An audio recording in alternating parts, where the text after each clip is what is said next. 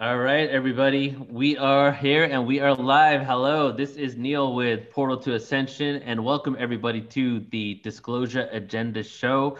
This is episode three. We're going, um, we're going straight for two full months. You know, we got one more left in this month, and then we have four more episodes next month. But this right here, what you're now a part of, is an ongoing show, and my my intention is, my intention and hope is to keep this alive every Tuesday for as long as I can. But for the first two months, again, we're going to have um, just be the, going deep into the disclosure phenomena and hitting many different topics here, not just speaking about what's going on with the nuts and bolts and the government disclosure, but also speaking about um, the spirituality behind this whole thing, what this, what the universal questions are behind what is going on right now, right? We've already established in the last episode that they have now eliminated the fact that it could be China or Russia or another world government just because the fact that it's been lied to about for 70 years and they know that governments weren't that advanced that long ago and they have now eliminated that it's us well that's what they're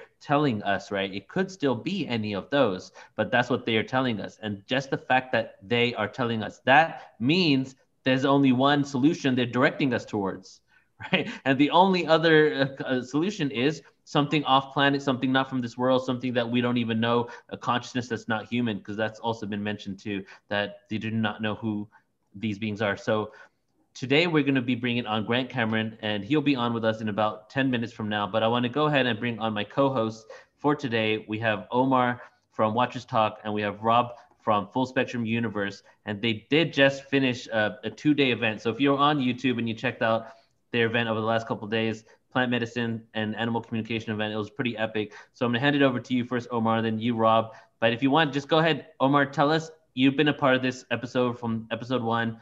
Um, tell us where you're at with this whole concept of disclosure, what's going on, and give us an, a little uh, synopsis of what you experienced the last two days, as well as you, Rob. Go ahead, Omar. Oh, thank you, thank you, Neil. Uh, I'll start with the last two days. Uh, the last two days were just epic. Uh, thank you very much to uh, all the speakers and uh, especially thank you to uh, all the uh, viewers that uh, watched us on Portal to Ascension and Watchers Talk. The, the information that was flowing through, you know, all chat rooms and also from our presenters was like really, it was mind candy and it turned out to be more than I had uh, you know expected or anticipated. For me, the idea was just to have a you know plant medicine and an animal communication show, but I didn't expect day two to turn into like super spiritual and uh, you know looking at it from the spiritual aspect of uh, of plant medicine and animal communication. It was very powerful. We had some uh, you know wonderful moments throughout you know the both days, and uh, you know they were really epic. I would have to say one of the uh, best events that we've put on so far. So with the disclosure, uh, we know that uh, here sometimes, you know, pretty soon the uh, Senate is going to be releasing their uh, so-called disclosure. And we've been hearing all this talk across the world that, you know, it's China or it's Russia and blah, blah, blah. But we know that these people were not as advanced as what we're seeing up in the sky.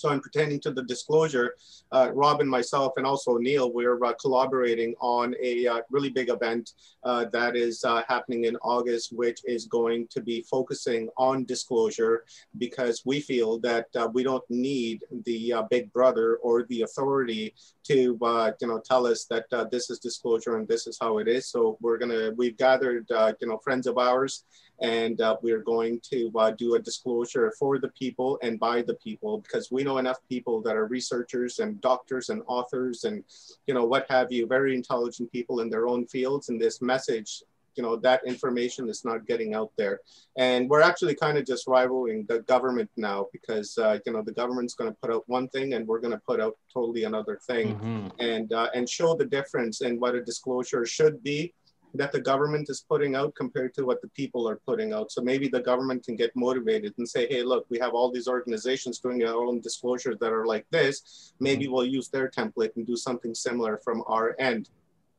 Right, so that's right, my right. part. Now let uh, you know Rob uh, explain uh, you know the numerology and uh, you know the dates on uh, this coming event. Excellent, excellent. Thank you, Neil, for having me here, and thank you for letting us do the uh, streaming to uh, Portal to Ascension yesterday. It was absolutely incredible. Uh, thank you, Omar, as well, for being a part of it too. I mean, this is we putting that together with you was just such a such a pleasure, you know. And I'm just going to follow Cadence but Omar and talk about the last event first. And it was more than what we had expected. We expected a great time and a lot of energy and, you know, trying to bring it back to earth and, you know, have the people and their frequency raising back to the planet and black, back to this symbiotic relationship between man, animal, and planet and environment. But it was completely blew the mind of myself and a lot of other people. We had such great interaction with people in the chat. And uh, I actually got to do one of my first presentations ever. So it was absolutely incredible. You know, for me, it'll always be in my mind that that was where it all started. Nice. And uh, it was really, really great. And the upcoming event we have is going to be from August 5th to August 10th. We have a, an immense amount of people over five days, and a lot of people you know, and some you don't but every one of them is going to blow your mind. I guarantee it. I guarantee that. And, How many uh, speakers, Rob, are we having? How it's 55. It's going to be 55. There 55 speakers over five days. Yeah. Uh, it's going to be crazy. It's going to be crazy. And uh, as well as, as as for disclosure, you know, for me, what I see is that they're taking control of what they they want the narrative to come out with, right? So even within the UFO community, there is a divide right now between the people who are claiming that when these extraterrestrials approach, they're going to be hostile, or when these extraterrestrials approach, they're going to be friend or foe.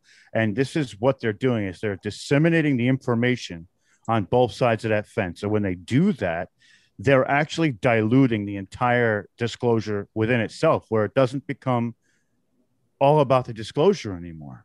It becomes about who's on what side and who's fighting for what which is, mm. as we can see with society, is the dichotomy at which we go about everyday life. What box do you fit in? What label do you put on yourself? And they're doing this and they're bringing this this edict to the UFO community, which is where they also are calling right, it right. UAPs now because UFO has stigma. It's so it's it's a long story. You know, we try and describe it as best we can with the shows that we do, but they really want to control what's coming out because whatever happens, they want to be in front of it so they can reap the benefits of all of it. Right, right. Yeah, thank you so much for sharing, guys. And to like to second that for sure is that you know the whole concept of divide and conquer. If you never believed that there was divide and conquer in the past, at this point you can see how everything has been polarized.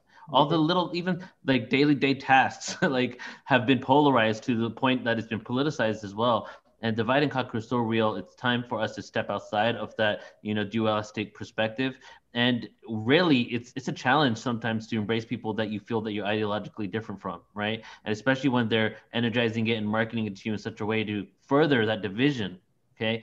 But we the we know that in this community we're like uh, based on spirituality consciousness and the evolution of consciousness. So it's really time to focus on what we know is real which is the fact that we're all vibration and frequency and we're all incarnated on this planet for a specific reason and then step into that vibration as we're doing it which is why every single day on portal to ascension um, on our youtube channel we're going live for two months and we've been going live for three months now i mean three weeks now and we have another month and a half left of premieres of all of our UFO um, presentations, interdimensional information, videos, so much information, about 200 hours. And we've already put out around 60 hours in the last three weeks, but we have another 140 hours of information left to go.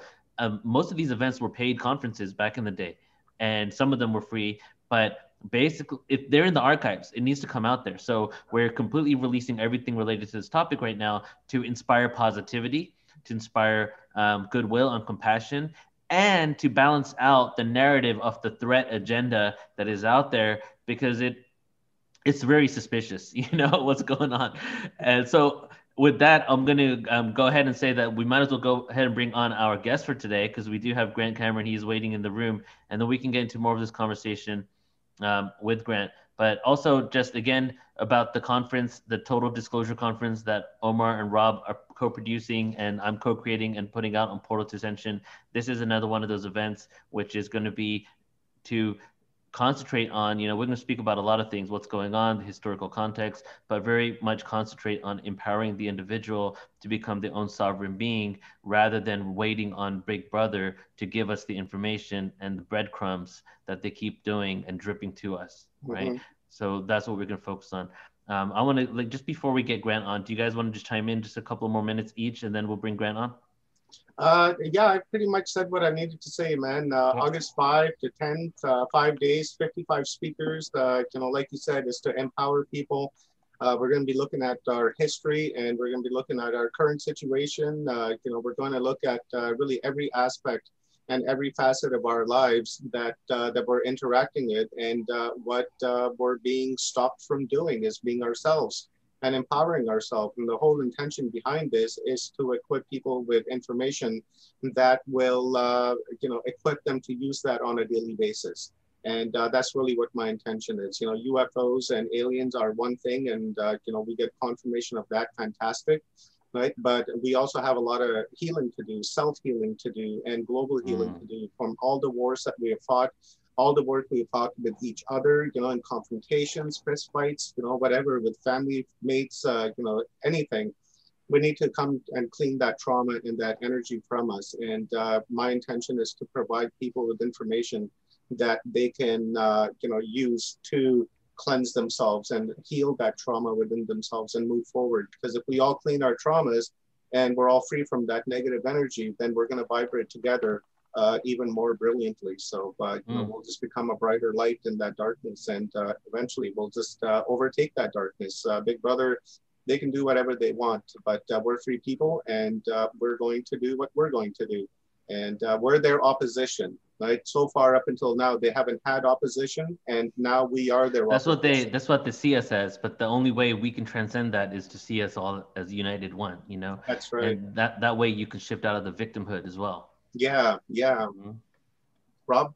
I absolutely, I absolutely agree with all that. I mean, it's that's exactly what we're trying to do is bring information. Once people are empowered with information, it tends to raise their frequency because, like you said, you get to heal from these aspects of things that you have to do the work for yourself within yourself to raise your vibration. And we're bringing together a community and we're showing the information to everybody and anybody who is willing to listen.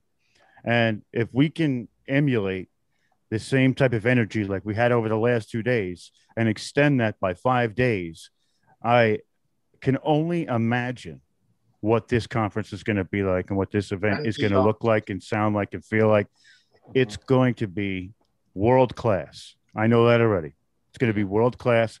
And I'm so excited to do it, especially with you two gentlemen, because I love you both so much. And I feel so connected to both of you and the fact that we're able to come together and bring this to people yeah. so they have the ability to, you know, empower themselves. And I think that that's so huge today because yeah. a lot of people want to break people down. We don't want to do that. We want to build you up. We want to help Seriously. you. You've already been broken down.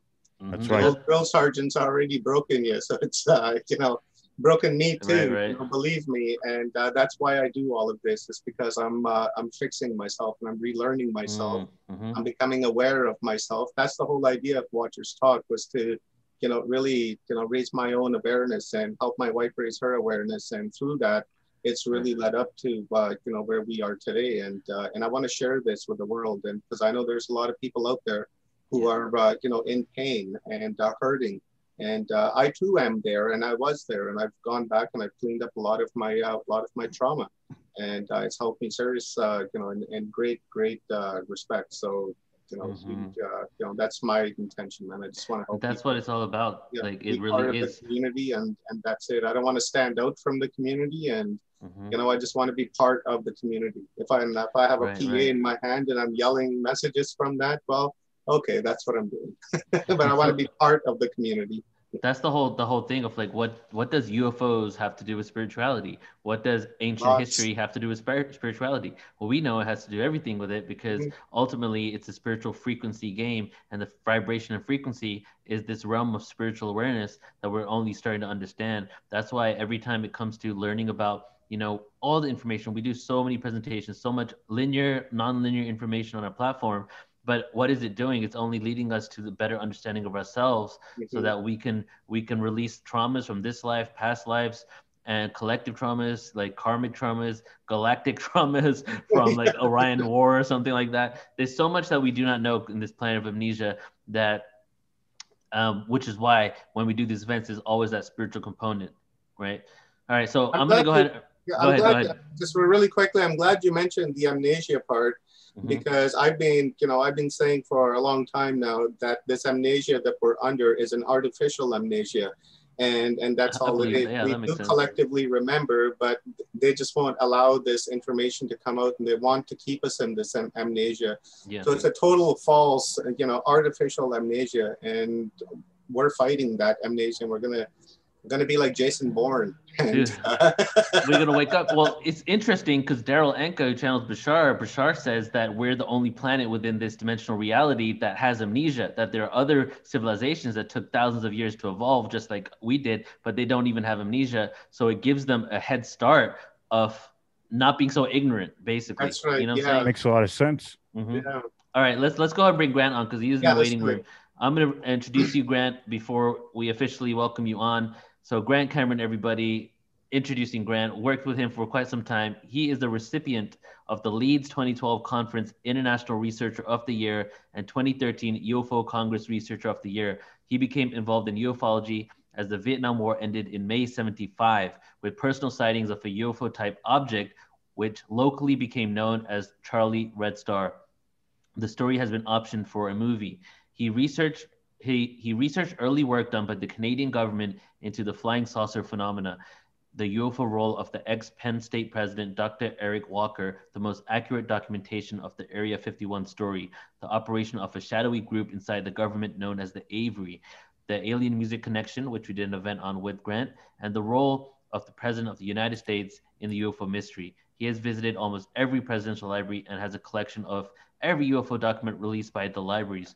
And Grant is also known as the individual that is the uh, White House um, basically historian uh, when it comes to presidents and their involvement and awareness of the UFO phenomena. He's been looking into that very deeply. So it's we're going to go ahead and bring Grant on right now. Perfect time to get an update on what's going on with disclosure, what he's been working on right now, and because he does have his finger on the pulse um, for quite some years now in regards to this topic. So, Grant, are you here with us?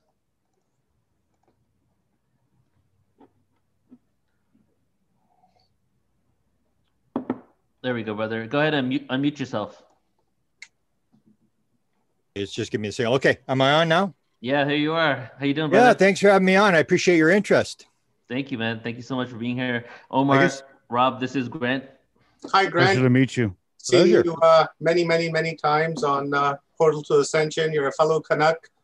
I'm located go. in uh, Kamloops, BC. Oh, you, oh, you live in God's country, though. I'm, I'm in yeah. the middle of the country. I'm, I'm in the part of Canada nobody wants to visit. You're in Winnipeg, right? That's funny. So how's, how's it going, Grant? What's going on with you? Uh, good. Uh, trying to keep up with all the stuff that's going on, and uh, I've got a new podcast that I do every day, so that's taking a lot of time. But um, I guess you want to know about disclosure. Yeah, yeah. Well, firstly, let me ask you this question. Okay. Yeah. So I remember in a past interview, you said that a lot of people are waiting for the president to come out and say something, and it may not be, people may not feel of it as being completely official until that happens. What we do know is two ex presidents have just recently said something, even though they denied it previously in the past. So maybe you want to kind of start with touching on what you feel about what's going on with that, and then just take it wherever you want. Okay, I would I would differ from other people. People are saying Barack Obama denied he knew anything. I, I, I maintain Barack never said anything like that. What Barack said is I can't talk about it. He had the little girl, if you remember the little girl on the Ellen show, she said he said, "Have you got a question for me?" And she said, "Yeah, I want to know, are there aliens?" And he said, "So what do you think?" He he asked answered the question with a question, and then she started talking, and he never did answer the question. And so Barack actually at one point stated that um, he was asked, "Did you look for it?" And he said, "Yeah, I looked for it. Did they withhold it from you?" And he and he said, "No, they didn't." And he said, "I found it, and um, I can't talk about it." And then once it became clear uh, then he immediately went on two talk shows, and I say these don't happen by accident. We go suddenly Barack Obama appears on a talk show and starts talking about UFOs. You can tell that's pretty well, pretty much scripted because he's he's backing it.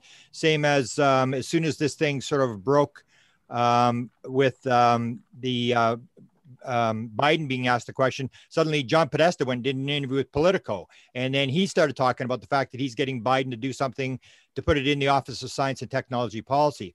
So I, I maintain the president, the, the way the president thing works, and I've gone back and forth over the years. The way I think it works is what Bill Clinton told Rockefeller apparently at the ranch. He said, um, this is like the the Arkansas tar baby. If you know this tar baby story with uh, uh, where the rabbit gets caught by the fox, Brer Rabbit gets caught, and they the fox creates this uh, this tar baby thing standing on the side of the road, looks like a little baby. And uh, Brer Rabbit goes by and says good morning, and and the tar baby doesn't say anything, and then he gets mad and he punches him in the head and he gets his hand stuck to the to the tar baby, and then he punches him with his other hand. His other hand is stuck. Then he uses his foot to try to get his hands off, and he's then his feet are stuck, and he gets caught, and that's how a fox catches Brer Rabbit. And that's what Bill Clinton says. This is a story you can't touch. And I I maintain because I've done four books. I'm I'm now going to do the fifth. I had a book called Beyond Managing Magic which I had done in 2018, and then I didn't publish it. But I'm going to update it. I'm going to publish it because what I say, uh, I wrote a book called Managing Magic. It was released in February of 2017. It was the fourth book I've done on this disclosure stuff. And I've always said there's these people leaking stuff. They're you're letting it out in little bits and pieces, trying to control the narrative, all this kind of stuff. And in that um, book, that was February. That was eight eight months before Tom DeLonge went public before he announced to the stars. And I said, exactly what is happening now is what would happen. I was told in 2016 already, I was told a number of high level officials are going to go public and they're going to say UFOs exist and they are going to force disclosure. Suddenly, Jim Semivan comes forward, says, Yeah, UFOs exist. Um, Elizondo comes forward, Mellon comes forward, Justice comes forward, and they're all saying, Yeah, this is for real. And uh, so basically, this has already been scripted. In fact, in 2016, I was told that uh, the big man was going on 60 Minutes. So this 60 Minutes thing you just saw, everybody thinks uh, that these things are just happening, and and that's the the game that they play on us that we, nobody really follows. We, we're like 24 7 news. We just follow the story today. We forget the story that happened yesterday.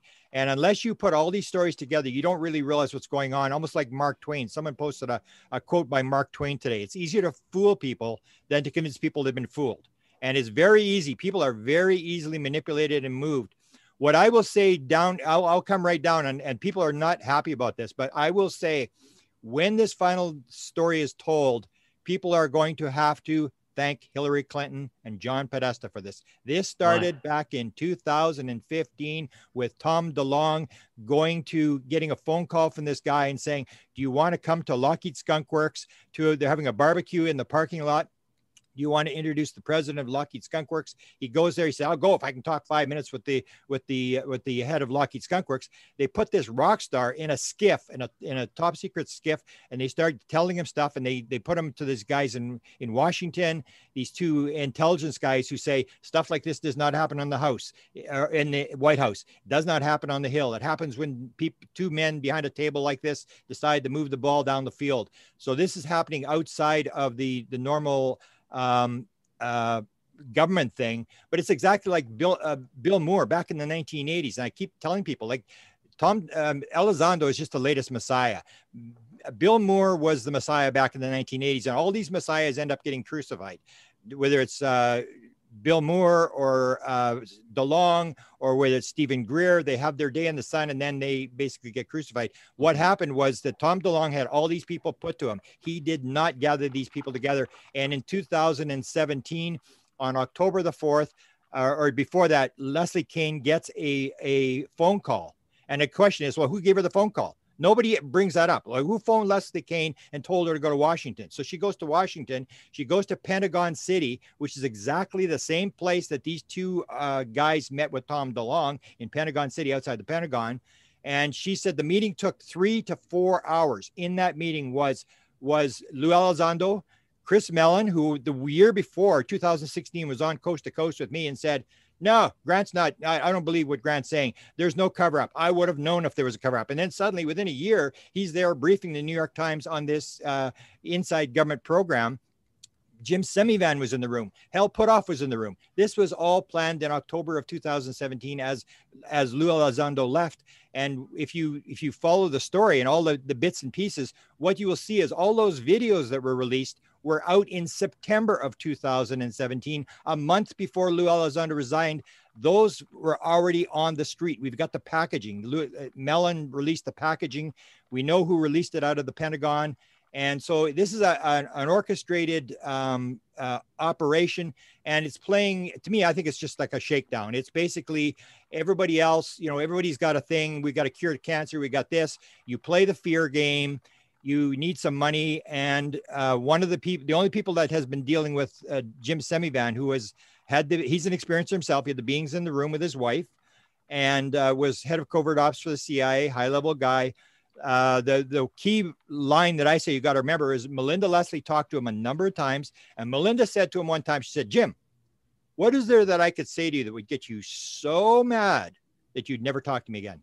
He said, "Mess with the money," and he told them, we're going in front of Congress and we're going to try to convince Congress. And as soon as they got the thing where Congress bought into it, Lou Elizondo, Mellon leave to, to the stars. They go, they start uh, working on this other angle or what they call moving into second gear. This is all just orchestrated. This is just to get money. Um, hopefully they use the money, but um, because it's it's Navy, because it's it's doing the threat thing, they're it's basically the way the U.S. government has worked, and you got to you got to empathize with these guys because it's a system that has been going since World War II. And during World War II, the Americans had 200 inventions because what happened was during the war, instead of putting scientists with a gun in in in the war, they would say, okay, you you work on these experiments, and and like Eric Walker, who you mentioned in the intro, was the co-developer of the homing torpedo. So they would work on stuff during April till September when they don't teach university. And they came up with 200 inventions during World War II uh, nylon, uh, synthetic rubber, uh, jet engines, plastic explosives, uh, the atomic energy. There was just so many things they invented on this technology. And so all the money was put into the research and development was put in through the military. And then the military spins it off once they've developed the technology, spins it off. So that was a system that they created. And then the Air Force didn't come until 47. And that's why I just did a podcast where I talked about the Navy. The Navy has been running this thing from day one but the, the, they've they worked this thing where the the um, military gets all the research money, all the research funding, and they say down the road the the public will get it. And they're using the fear thing. They're using this threat, the potential threat. The Chinese. They're even. I had a, a, a discussion with some Chinese people inside uh, communist China, and it's like, oh, the Chinese. The Chinese are the big threat, man. It's horrible. And I always say to people like, how many military bases does China have outside of China? One. How many does the United States have? 800 like what China's going to invade us. Come on, this is like we're all we're doing is creating enemies. Almost like there, there's a. I, I took off an old Mark Twain uh, quote and changed it. God created war so the military-industrial complex could learn geography, and now they're taking up astronomy. And it's this whole idea is like even Tom DeLonge in my last one of my last podcasts, I actually have a quote. I play the actual audio of Tom DeLonge saying this. This is 2016. He said, "You know what my advisors say to me when they look at each other? What a wonderful recipe for war. That's what they say. And so you've always got to keep in the mind that mm-hmm. in in the military industrial complex is always going to be like you heard Lou Elizondo say, it's a potential threat. Well, what is there that the military industrial complex doesn't consider a potential threat? They even had Canada at one point as a potential threat because we had a, a car industry. And so this goes back a long time, but it's basically um, uh, uh, an operation to shake down Congress because Congress has got the money, $736 defense, billion dollar defense budget. That's what they're doing. But it, what you were mentioning at the beginning is, is where I've moved because I've moved off chasing the president and all this kind of stuff. And I've gone into consciousness and we've got to mm-hmm. realize that it's all one thing that one of the things that's holding back the disclosure that will limit what they can say they have not got a clue what's going on. I asked, I actually asked Hal Puthoff uh, or Jacques Vallée. I interview them. I said, Jacques, did you actually have that meeting in the Denny's restaurant in the 1980s? And it was called the Core Story. So Hal Puthoff, Kit Green from the CIA, and and Vallée got together at Denny's restaurant. They said, what do we know for sure? Well, what there's a bunch of garbage going on. What do we know for sure? And they came up with what was called the Core Story. There is something interacting with us. We don't know what it is. There's something interacting with us and we have hardware and we can't back engineer the hardware. This is and in the can't 80s. Back engineer the hardware because it's got this consciousness interface to it. So you've got to always go back to this idea that it's one thing and it doesn't really matter what they do. They're going to play their little game, get their money. They're playing their little operation with the with the Navy and with all this kind of stuff. And hopefully they use the money to research UFOs, uh, but we got to go back to what I say. I'm doing a, an event on Friday where I'm going to involve all the experiences in the world. I'm going to say, as as Danny Sheehan calls it, on Friday the Defense Department is going to release a nothing burger and we're going to do the other disclosure. We're going to tell you, we're going to get all the people who are interacting with the phenomena, and they're going to come on a giant panel with 60 or 70 or 80 experiencers, and they're going to tell us what does the intelligence say nice. is going on. That's what you got to listen to because there's going to be no BS. There's going to be no non-disclosure agreements. There's no going to be secrets. They're going to tell you exactly what's going on, and we've got to go back to realizing that there are people who are interacting with this phenomena, and whatever the situation is we always have to remember because we we like to whine and complain we're not getting this we're not getting that we always have to remember it's a reincarnation world that's what i was told it's a reincarnation world and all the rules change which means whatever the situation is you i everybody chose to be here at this time in this place in the middle of whatever mess we're complaining about and perhaps we came for a reason to correct the mess. That's why we came at this particular time. So it, it's up to us. We have to change ourselves. We have to realize this is all one thing where I've moved so many times away from re- regular things. I the more I look at it, the more I don't think it's ET. I think it's much more complex than ET. And the president of the United States, none of these guys, I guarantee you, they have no clue. They understand there's yeah. a consciousness aspect to it, but they have no clue what they're up against. Because if, right. if you're if you're if you've got a body, even if you've got a body, unless it's got a, a, a passport from Zeta Reticuli, I mean, how do you know it actually came from there? We know that this phenomenon is popping in, it's popping yeah. out we know the portal thing is probably has some reality to it and we are being interacted by something but i will maintain absolutely maintain this is going to be a spiritual phenomena, and people are not going to like it. They are going to hate that idea. People want nuts and bolts. They want technology. Mm-hmm. They want just a bigger house, more cars, this kind of stuff. They believe that the camel will go through the eye of the needle, and it's a material world, and nobody wants to talk about the spirituality. I maintain that this will be a very spiritual phenomena when it all unravels. Right, right. Well, you said that you outlined that they had this plan since 2010, which implies that there has been this um, intention to do this, and this was planned and outlined for quite some time. So, do you feel that they had like, because what you're saying is that maybe that they they had to do this and in a way because they felt that we needed some time, but it looks like if they've been planning it out for that long, why would they be doing it like this? Is it like a nefarious plan behind it? What's your belief? No my, my impression on that is that people always think that the government they always say the government this the government that. I worked in the government and and anybody who's worked in the government will know because i always make the joke. I worked for a university for 40 years and i had the keys to everything. I had the keys to the president's office eight vice president's office human resources payroll. I had 10,000 keys to a- any room i could open and I left six months before a buyout. Now, do you think I knew what was going on? I had no clue. It was I knew my little job. So people don't realize that the government is a bunch of people all fighting with each other. It's one agency versus another agency. They're stealing each other's money. They're all promoting their little thing to get money. Even this, I sometimes show this article that said uh, we're going to put man on Mars. We're going to land Mar- man on Mars in 1976. So you put your little spin out, we're going to do this, and you get your money, and it doesn't happen, and you just make a new spin. Okay, we're going to do this now. So I don't think it's it's there. I don't think there's any um, any government behind it. I think it's more that it's people inside the government who have decided to make the move that they want this thing out for whatever reason. Uh, you've got a lot of people like Hal Puthoff and guys like that who have been working on this a long time.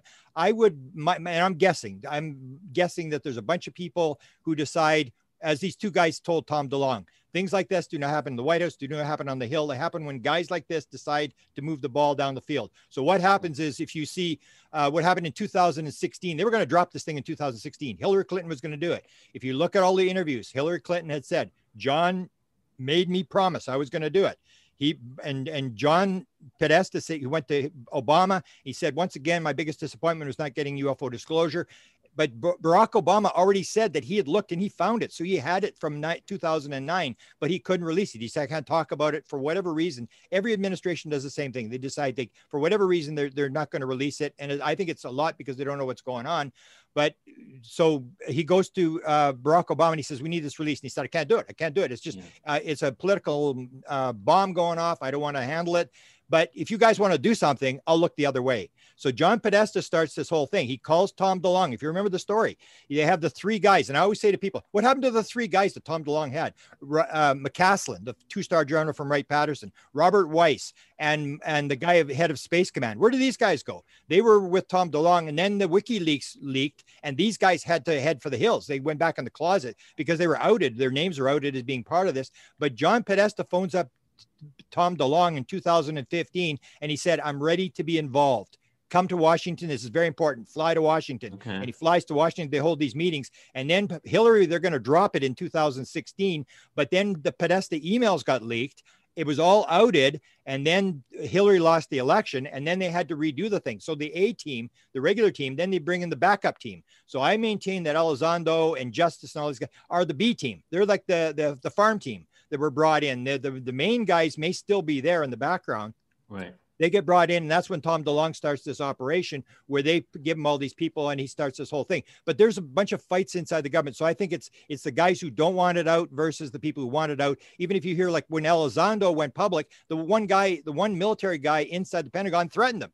He said, We're going to get you. And that's why they're filing this IG complaint, is because there's all these threats ag- against Elizondo because he broke ranks and he went out. So I think it's more that there are people in there who decide they're going to break ranks and they're going to push this thing out. That's what they told the same thing they told Bill Moore in 1980. They said, We're from the government. There's a bunch of people in the government who don't agree with what's going on, and we're here to help you get the information out. So you can't do it yourself. That's why you're using all these retired people. Uh, Elizondo is retired. He starts the day he retires. And, and ju- yeah, Justice is retired and Mellon's retired, Jim Semivan's retired. It's all plausible deniability. It's not right. operational guys, and that's how they move this thing out.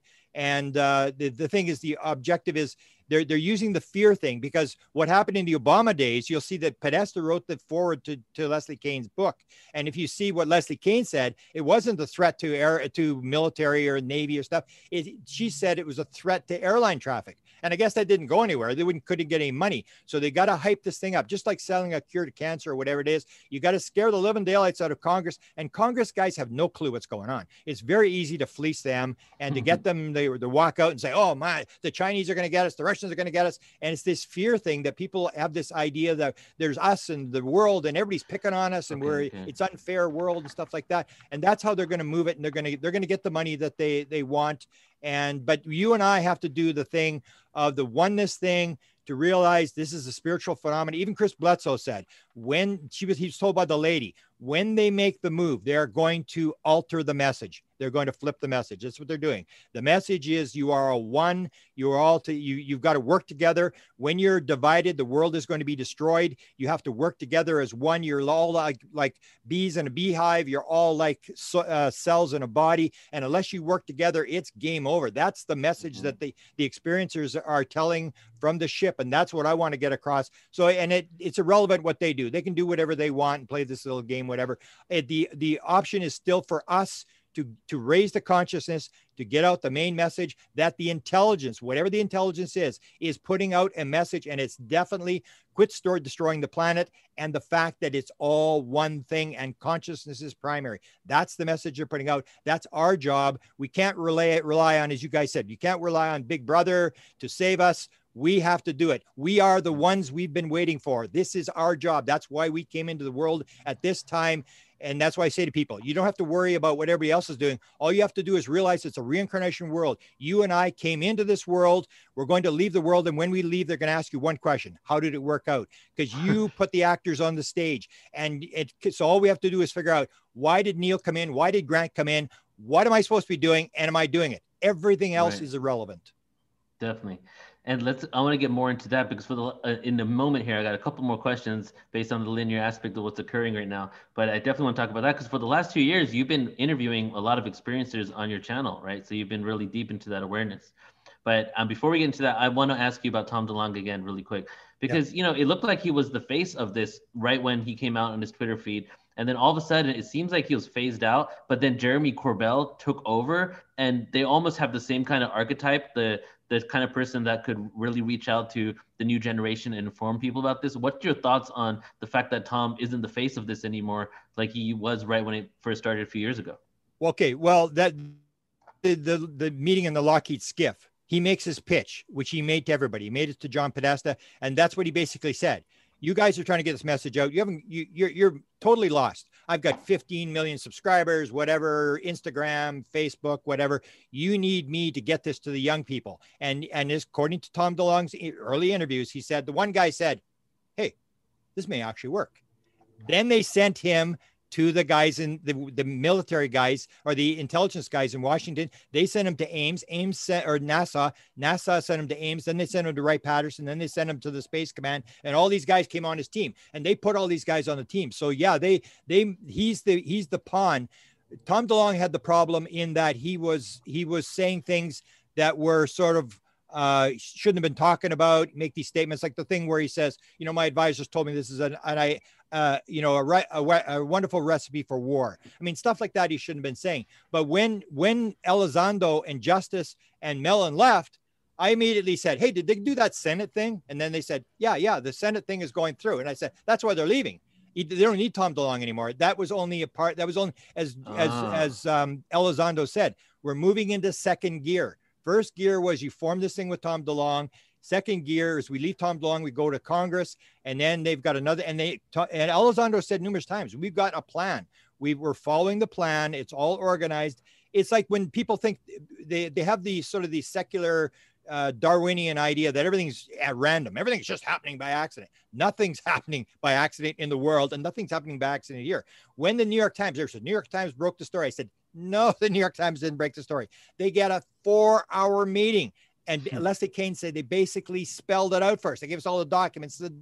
All, all they do is check all the stuff. But on the same day that the New York Times went, the Washington Post went with the story. So did Politico. And they yeah. were working on the story, which means they were fed to all three news agencies. The same exact headline.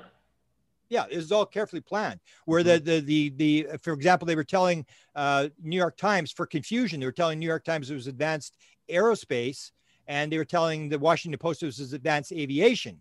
And then there was this big fight about which what's it really mm. called? Oh, and maybe it's not really that kind of stuff. So, the, and these were all national security guys who were doing these stories. And if it took the New York Times three months to do the story, it took the Washington Post three months to do the story too. And they all went on the same day. So you got to remember this is all sort of planned behind the scenes. They know what they're doing. They're doing a fairly good job in, according to what they're what they're doing. But that what I'm saying. People are very easily fooled by the whole thing, but everybody still still wants to know about disclosure. So what are they going to disclose? And I and then the question is always, well, what do you mean by disclosure? Well, what's your idea of disclosure? And what people mm-hmm. basically comes down to is they want their idea. The reptilians are going to eat us, or they're going to save us, or mm-hmm. whatever their person's idea is. And everybody's sitting there waiting to be handed something instead of realizing they're part of the thing that is up to us to move the ball down the field that I, I will maintain that they really don't know as much as people think they know because it has this really complex thing. For example, Hal Puthoff says, and, and I bring up this kind of stuff when you talk to experiencers. Hal Puthoff brings brought this up a couple weeks ago at a conference. He said the really weird thing that amazes me that I look at is when you have an experiencer, and this happened to Chris Bledsoe reported it, uh, Terry Lovelace reported it, where they go up to a craft and it's 30 feet across. And then they go inside the craft and it's the size of a football stadium on the inside. And then they look outside and it's 30 feet across. They go inside, it's the size of a football stadium. And Hal Puthoff says that really is puzzling. And that's the whole thing. Do we understand this? You start looking at this stuff and it looks like, wow, this is not maybe what we think is going on here. Or I have, I, I just interviewed um, uh, Destin Pre- uh, Preston Dennett, who told me the story. He said, I was with my my dead mother. My mother died when I was 49, and I have these out of body experiences. And I go in the spirit world my mother. She takes me for tours. I said, Hey, you ever talked to Ron Johnson? And and he said no. And it said Ron Johnson told the same story. Alien that he was dealing with was called Elby. Elby takes him into the spirit world. He's with his dead mother and he's walking around in the spirit world. And she takes him to this building. And she says it looks like he's a, a Mormon guy. It looks like a, a temple in Nephi, Utah, a Mormon temple. And he said, My mother takes me inside. And he said, You know what? It was like 10 or 100 times the size inside as it was outside. I said, Hey, that's what the UFO guys say. And then he talked about the crystals, how the crystals, his mother takes him and shows him these crystals coming out of the table. And he looks at the crystals and you can see his life. You can see all the past events of his life. He sees that his dog's crystal. He saw his dog was shot because he's looking at his dog's crystal. Well, that's 1988 UFO cover up live. R- Richard Doty playing the backlit Falcon said the most amazing thing I saw was the aliens had this crystal and they could show the history of the world through this crystal. You look at it at a certain angle. That's Michael Newton, Journey of Souls. So you start start looking at it, you go, oh man, this is this is going to be spiritual. This is all connected. Uh, all the dead people showing up on ships, stuff like that, where people want this nuts and bolts thing, just the technology. Don't yeah. bother me with the religious nonsense, the woo woo stuff. I don't want to hear about that. And you see that because Reed brought it up. I do not want to talk about little green men. New York Times says, do not talk about aliens. The experiencers, as always, are cut out of the scene. Do not talk about woo woo. Do not talk about spirituality. Do not talk about consciousness. We're just talking about threats, potential threats, technology. Don't talk about the rest. And I say garbage. We're going to bring the experiencers out to tell us what's actually going on here. Beautiful. Um, before we, I want to talk about experiences after the next question, but I want you to go deeper into. You said the, a little earlier, Navy is running this entire thing. What do you mean by that? Well, it always comes up. I remember I, I went for the Canadian government. Um, I just did a podcast where I talk about the alien called AFA. Now, AFA said he was he was dealt with by everybody. The Canadian government was channeling this. Navy intelligence channeled him in 1954. The CIA, if you've seen the uh, documentary UFOs that has begun, 1979, you'll see Robert Friend from Pro- Project Blue Book head of Blue Book, goes and tells this story about them channeling AFA at the National Photographic Interpretation Center in Washington, which is the top secret CIA building where they analyzed all the U 2, all the SR 71 photographs and stuff like that. And they do this channeling, and AFA flies by the window. They say, We want some proof. AFA says, What do you want? I want to, we want you to show yourself. Go to the window. And they go to the window, and this UFO goes flying over top of the Capitol. And all these CIA guys and Navy intelligence guys are all, and this is all recorded. It's put on camera by Robert Blue Book. So when when I that that story was was um, from Frances Swan, who lived in Eliot, Maine. Her neighbor was was Admiral Knowles from the Navy. He was a submarine commander, and um, so the material, if you see the, the material was being brought to Canada, there was a 1952 piece that was brought by Knowles to Wilbur Smith, who ran the Canadian government program. I went to the Canadians because the Canadians had been told by the Americans, flying saw 1950. Flying saucers exist. It's the most highly classified subject in the United States. Small group headed by Dr. Vannevar Bush is running the show. It's of tremendous significance and mental phenomena may be involved. And so I'm trying to find out from the Canadians, the guys who were still around. I said, well, who is Wilbur talking to? And they said, we're not sure, but I think it was Navy. Then you start looking at this thing. Navy was around before before the Air Force, so Navy had all the oh. all this money that they had developed, all this technology in World War II was in the Navy. So when the Air Force comes along, the Air Force says, "Well, this is UFOs, it's ours." Says, "Baloney, we've got the money. Get lost." So the Navy kept running the whole thing. If you look at Bob Lazar, what does Bob Lazar said? The Navy was running Area 51. He was working for the Navy. And you see this over and over again. Navy intelligence is doing these channelings. Navy intelligence all over the place. Uh, Eric Walker, who we dealt with, was Navy. Vannevar Bush was Navy.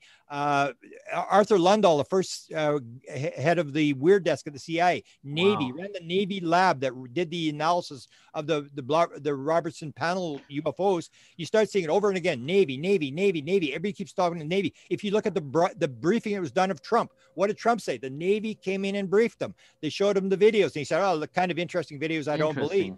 Uh, it's Navy all the time. All the sightings. Why are all the sightings just Navy sightings of interactions with the Navy? There's no Army. There's no Air Force. The Navy, I will maintain, the Navy is the key organization. Everybody was looking in the wrong place all the time.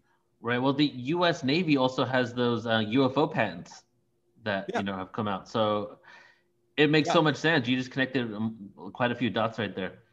All right, so Grant, let's talk about the um, experience of phenomena because you have fully immersed yourself. I feel like you, as a researcher, you fully immersed yourself in the world of the experiences to really try to see it from as many angles as possible. And why, why don't you tell us some of the findings or what you feel about this whole phenomenon? Yeah, usually what what, what I find is that the the experiencers, um, I, I would have things like that happen like back in the day. I had six experiencers who predicted 9 11 they saw 9-11 before it happened. I started to realize these people had this weird stuff and they were they were talking about stuff that uh, was more spiritual and it made sense and whatever. So I started to talk to these people and I would always say the experiencer, hey, you write this thing down? And once you talk to the experiencer, they got these really incredible stories. They, they say, well, I thought about it. And I say, make sure you write it down. So I would help these people publish their books to try to get their books out and then you start to see these these connections these patterns even this thing with the et thing where for example uh, Sherry Wilde i've interviewed her a number of times she's an incredibly important experience here has very clear context she's done a lot of regression work on on what happened to her and and I she had the thing where they were telling her, oh, they, they're a Zeta. So she said, oh, they're from Zeta Reticuli. So she hands her book in to the publisher, and and no, no, they said they were from Andromeda. So she hands it into the publisher, and he said, hey, you said Da was a uh, Zeta. Yeah, he is.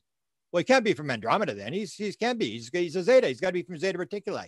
So he said, well, go back and ask him. So she goes back. Hey, Da, are, you actually an alien? And he said, no, that would not best describe who I am. And I started to see this pattern of, of experiencers who would actually ask Nancy Tremaine was another. I did her first book, and then I did the forward to her second book. She said, "We've, uh, are you an alien?" And they said, "We have always been here." I had a, an in, interaction with um, two women in London, England, who are dealing with three beings called the beings, and they wanted an interview. The, they said the beings want to talk to you, and so they went in this trans channel thing, and the being said, "We've always been here. You're the visitor." and you start to see this thing and they keep doing this thing where you start to realize that this is this spiritual thing where it's almost like ray hernandez if you've ever interviewed ray hernandez Many when times. he got pulled into uh, off the freeway into this uh, contact modality thing where they showed him the wheel the wheel was spinning and they said it's all the same thing paranormal phenomena remote viewing uh, channeling mediumship ufo experiences quantum physics and the middle is consciousness and the wheel is spinning. You got to quit parsing this stuff. So I knew this thing with contact modalities that we're parsing this stuff. We're trying to put it into little boxes because we're very left brained and left left brain wants nouns. It wants everything in little boxes. It wants rational analytical stuff.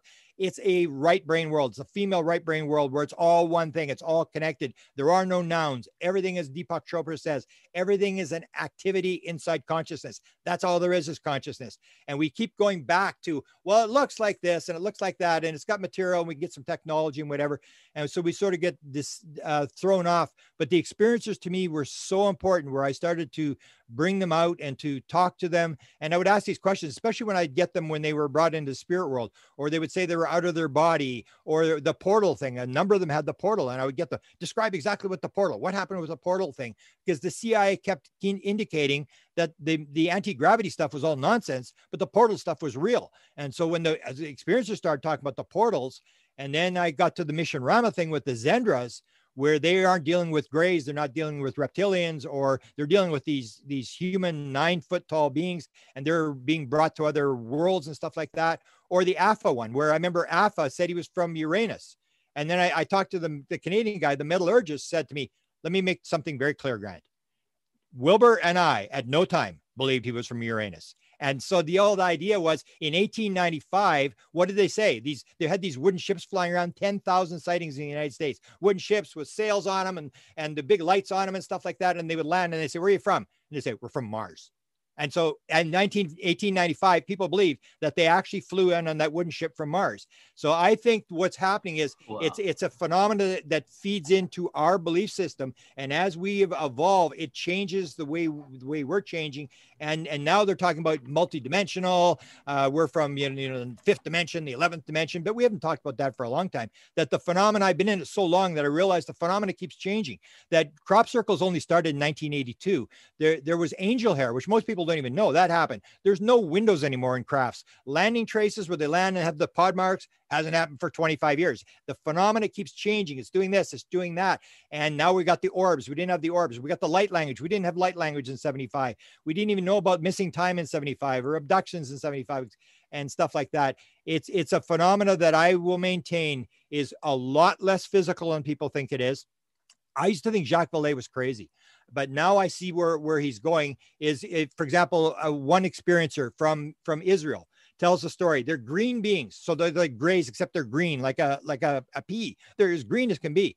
And and they say to him, when we come into your world, we take on a body. We have to take on a body, but we can take on any body we want. We don't have to. And you can do the same thing. You just don't realize it. And he said when they left, they all held hands, these green beings, and they made this circle and they started to circle and circle and circle and circle and circle faster, faster, faster. And suddenly they became translucent. And then boop, they were they were they were into this ball of light and the ball of light disappeared, which is now what people are talking about. These aliens are inside the orbs and they're moving around and they come out of the orbs. Or if you see Mike Mar- uh, Mark Sims, Mark Sims, you assume because he was at a CE5 event with Steven Greer, and this this thing appears, and then he goes and does a CE5, and this Tejabar appears, and he's with Tejabar for 13 days. And then I say, Well, where's he from? He said, He wasn't from anywhere. He's from the earth from 4,000 years ago. He looked like a gray.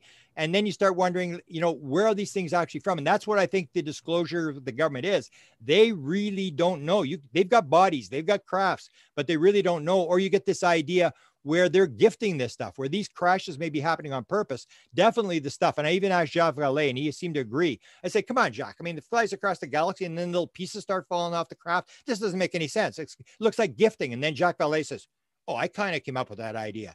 And that's the whole hmm. idea is it's all orchestrated that it may be like a big play, like all the all the world's a stage, all the men and women and aliens are but actors. We have our entrances and our exits. So we make this deal with the gray. Okay, you come in and you do this, and we're going to do this, and we're doing this play. And we we make the mistake that we think we're the actor. We are not the actor on the stage. We are playing an actor on a stage. Big difference because we were King Henry VIII in high school in a play doesn't mean we're King Henry VIII. We're playing a role. We have to remember who we actually are. We are the person who's observing. We are the quiet one that's watching. We keep thinking we're actually in here. We're actually a human being. They're actually aliens and we're fighting against each other and we fall into the illusion of the physical world. Hey, hey, Grant, where's it all going now? Where are we heading if you could see into the future? I, I think everything's going to work the way it always does. I mean, everybody's going to get their own thing. The, the world is eternal. So we want the end. We want figure this out. Give me all the answers right now. It's going to go on forever. It's never going to end. So they're going to get their money. They're going to play their little game, and they're going to maybe get some technology, some metal technology that that some people have talked about. They got metal technology and stuff like that. But it's it's just going to continue, almost like uh, if you remember David Bohm said, and he was he was really ridiculed for this. He said, you know, when you figure out that quantum physics stuff, there's just another level below the quantum physics stuff. And they said, no, there's not. And that's the way it looks like. It's it's almost the I, I, was I I lost my internet connection for two days. So I read the book Seth. I read Seth. I I I'd heard. I mean, I read a little bit before. I could not believe it. Where even this concept that God even God doesn't know whether he's the original thing or whether someone created him. It's this idea that uh, there is no beginning and no great. end. It is so complex, and the world actually gets more and more complex that we are creating these multi dimensions, that we are creating this, the more and more the, the world gets more complex and the universe gets more complex and more levels and more dimensions. And it's this creation of, of, of making this amazing universe that will always go on. So this is just a, a blimp in the thing. We, again, it comes back to us figuring out what is our role? Why did we come into the world? What are we supposed to do? If we agree that we came in and the world's a stage, we came in for a particular reason. What's our role? What are we supposed to be doing? What's our little thing? And that's where you follow the synchronicities. When the synchronicities start to to, to fall into place, then you know you're on the right path but we make the mistake. We think, do, do you think the government's ever going to acknowledge, yes, we have aliens? I'm not saying they are aliens, but do you think they'll ever say we're not alone? Um, they will, but they, they've got to cage it. I mean, unless I'm mistaken, but I don't think they know where these things are from. That's you, you see everybody saying that same sort of thing. Uh, Jim Semivan said that. There, he called them ultra terrestrials. The idea that they're from here, they created us, and they talk through symbols. But this idea that we we have again, we're falling into this idea that they are actually some sort of creatures from some sort of planet or whatever. Uh, even the like I, I I laugh about the the even the thing with Pleiades. So they say we're from Pleiades, and it's like, well, Pleiades has 800 stars. So why are they using the word Pleiades? And they're using stuff that fits to us, almost like if you know the, the uh, um, Barbra Streisand's stepson is an experiencer. He contacted me years ago, and he said that he had the being. He said to the being, "Put something in my head. If you're an actual alien, put something in my head I don't know already." And they gave him this biocentrics. And he goes, "What's that? What's that?" And he goes and looks it up on the internet, and and he starts this whole thing about biocentrics. And they told him, "When we come to deal with you, we have to look in your head and whatever's in your head, that's what we use to teach you a lesson. We have no choice. And I think the world works that way is that you, everything happens on your level. So there is no, we want, because we're the Western world, we want everything yesterday. Give it to me right now. Figure it, you know, like give, give me the whole thing. And I don't think it's ever going to unravel that way. It's just going to keep going and going the, the idea that they have something that's 100 times the in, size inside as it is outside that's the kind of stuff that they're trying to they're going to play the fear game. Oh we got to get it before china we got to get it before russia. Uh, the, the internal briefings are look at this. That's why the whole 22 million dollars was spent. It was not spent to do ufos you know how it, it was AAWSAP It was spent because this defense intelligence guy was invited to Skinwalker Ranch and this metallic infinity sign appeared that only he could see and it was floating around the room. And then they went there because they wanted to figure out the apport manifestation thing that was going on at skinwalker ranch. Had nothing to do with ufos the the AATIP thing was only a little bit of the program. The main program was how do you get four bulls into a locked trailer how do you make the woman's groceries disappear? She comes into the room, puts all the groceries away, and then comes goes out and comes back in, and all the groceries are back in the bag. That's what they're trying to figure out the paranormal stuff. How does this work? I mean, if we can go through metal, if we can do all this kind of stuff, so that's what they're looking at is this technology. And to the military, it's always going to come down to this technology. Can we build weapons with it? In fact, I just posted a quote by Wilbur Smith, who said in 1959 he had created gravity control, 2% gravity control. And he said, We've got it. He went to the National Research Council and they wanted him to write it down. He said, I'm not going to write it down. You're going to come and grab it and just take take it and take all the material away from me. And he said, his wife said he came home, he took the experiment apart, and he said, they're probably just going to make bombs out of it anyway. And he never spoke about it again. But he had been given by the beings the gravity control stuff, with this experiment that he was working on in 1959. So we wanted everything. But again, it comes down, we come into the world, we're here to learn something. We're not here to get something. It's the old idea that the we, we believe that the camel can go through the eye of the needle. We believe this material world that is rape, pillage, kill, and steal. Whoever's got the most toys when they die wins. We've got to realize that's not why we're here. We're here to learn stuff. And it comes down to our individual thing that, that disclosure will take place when enough experiencers come forward and make everybody realize something bizarre is going on and it is not technologically based. It's spiritual. We got the same sort of thing with psychedelics. You know, psychedelics, there's 40 labs in the United States, 20 in Europe. There's a psychedelics explosion that is way more dramatic than what's happening in the UFO field. Consciousness, the veil is ripping wide open. All sorts of people are realizing there's life after death. That's where the thing with the these uh, uh, the uh, CPR was developed. Before that, there was no near-death experiences. Then suddenly we realized, oh man, these people have any near-death experiences. These psychedelic people are are dealing with aliens and and they're being abducted. 25% of all people on DMT have the abduction experience. And you start realizing, like, man, it's a weird world. And what it's coming down to is people are realizing there's a spiritual component to the universe, and science is fighting it. And you and I are leading the thing to say it is more than a material world. There is a spiritual component to this whole thing, or even the fact as as uh, Niels Bohr said, I can say as an authority, the guy who won the Nobel Prize for the atom, there is no such thing as matter. It's the old idea consciousness is primary, nothing gets behind consciousness. That's where it's turning, whether it's quantum physics or psychedelics or UFOs. People are starting to realize it is not the world that you are being taught. But if you're if you went to um, MIT and you paid forty five thousand dollars a year for tuition, you're not about to flush it down the drain. That's why I said if when this disclosure comes, the people that may be the most affected are the scientists who are going to be fighting for the cyanide pills because they're going to realize everything that they've been putting out for years is total nonsense. That we are on the leading edge. We have the answer. We know through experiences, through people who are channeling, through all these types of eh, uh, breaks into the field, into the non-local field. We know there's something beyond the physical world. The disclosure is for us to do to change the world, to make them realize this is a different world than the material world. It is a spiritual world, and we are not here to gather material stuff. With us. Uh, you want something to say, JJ? Just I completely agree with Franz. Oh, JJ, I'm here. And they have always looked at this that way and looked to put a cosmology uh, of a greater multiverse in, in, in play. So aliens are just an aspect of this greater reality that we're coming into. It's obvious, right? So. Yeah. You even get like the, the the the stuff that comes now. That that's the big thing that's happened with the disclosure. I'll give them this. This disclosure effort has completely flipped the idea because before you could not talk about UFOs. Now it's like, oh, these people are right all along. And now we can talk. We can start talking right. about spiritual stuff and we can talk about all this kind of stuff. And nobody's going to laugh us out of the room. People starting to realize these people may be onto something here.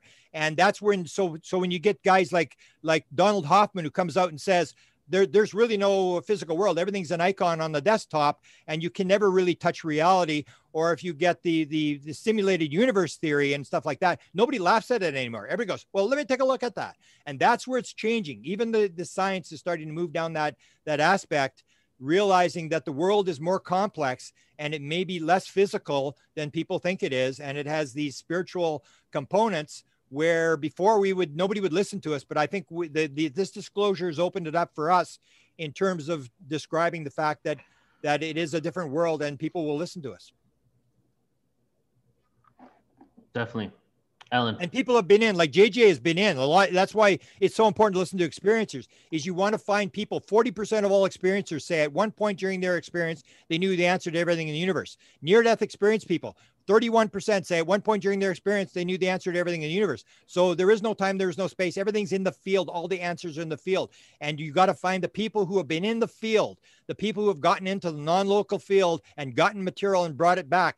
That's the real answers. Everybody else is just guessing. If you're the government you're doing left brain rational analytical fill in the holes nonsense you can skip ahead a couple thousand years by going in the field, figuring out a way to get in there like JJ did, get the material, bring it back out. Those are the people we got to be listening to, not the people who are trying to fill in the holes and guess as to what's going on. There are people who have the answers, who have been in the field, who have been told stuff by the intelligence, and we got to start listening to these people. JJ. I agree with you, Grant. You you put it together with remarkable power of the mind. I congratulate you for understanding the spiritual components and also the ultra terrestrial side, which rarely enters into any conversation of importance. But the will play its role eventually as we begin to go into what is beyond the ET, what is beyond, as it were, what I call the extra celestial, and all of these other labels that are fanciful ways of saying, wait, there's something there that's more important uh, and that connects all the parts. So keep up your great work. Yeah. Thank thank you for what you did. That's the thing is I, I think it gives you some some help now that more people are going to listen to you than they would have 30 years ago because now people are more open to this thing and uh, that's the biggest thing i think this disclosure has brought us is it's opened up the field where if the new york times can talk about it then you can talk about crazy stuff now Right, and people can share their personal experience. I mean, 73, JJ had this off world experience he was taken to, and now they're getting more popular than ever, JJ and Desiree. Yeah, it's almost called the new norm, which is fabulous because years ago people didn't even know what a pyramid was when we were talking about it. Now everyone understands those vortexes, sacred areas, and this is all, and higher dimensions, multi universes. Well, you know, Sergio Magana, who's a Toltec, um, he collected Toltec prophecies. He says we're in the time of the sixth sun now, the Nagual sun, where things are more about energy rather than matter. It's more about the internal as opposed to the external. And this has been a shift that just happened, he said, the last eclipse on May 26, where we're now in this new time and things will be valued differently. So that's what we're seeing now, according to what you're doing, Grant. too. And you mentioned David Bohm, of course, he talked about the implicate order being before I did is all implicate consciousness reality. So it's great that you're onto that, and and I think this is the tide that's turning in the UFO in the UFO discovery. Even um, Richard Doty, who I met at the MegaCon, oh yeah was kind of. I mean, he's the guy behind the weird, all that stuff, and he's sort of apologized almost for all the uh, things he had to do when he was working for the government. So, I'm going to be interviewing him at some point. yeah So- you you have to some have empathy because it is a in the united states it is a material world where it's uh you know your rags to riches type stuff and you you're into technology and into better lifetime and stuff like that. But uh, again it goes back to this idea that the world is developing. Even if you go back to uh, max planck who told a story with his professor in 1874 said no no don't don't go into physics it's all been solved. Don't worry. There's you're wasting your time going into physics. And we're starting to re- we realize that the world gets more more and more grand as we go along. It's bigger. It's more magnificent. I i just unbelievable when you start looking at this stuff. And that's what you have to look at is you got to look at the anomalies and realize that the anomalies tell you something's wrong with your worldview. If the if, if the worldview was right the anomalies wouldn't be happening. So that's why it's so important with the stuff that people are experiencing is you can learn something from it and the more you learn the more you realize it is not the world that we thought it was Right, that goes back to Thomas Kuhn, who was the mentor to John Mack. He said, look at the anomalies to see what's wrong with the worldview. If there's anomalies, your worldview is not right. There's something off there. So it goes back to the scientific theories of scientific revolution, which was a breakthrough book in the early 60s that sort of set, kind of named that idea of paradigm right there. So anyway, Neil, thank you for this opportunity. It's always great to listen to Grant because he's so full of energy and enthusiasm, and and Grant has all the moving parts. Like he's he's looked at it all, and um, I think though, Grant, we're about to go into some unknown times, which makes it really exciting. Something. Yeah, and, we, and and I, I said the other thing that we have on our side is Danny Sheehan's about to go uh, public tonight with an update on uh, his latest meeting at the Pentagon. And I say that changes everything. When you get Danny Sheehan on our side and he's inside the, the Pentagon, right. get ready. He's he's not going to be fooled.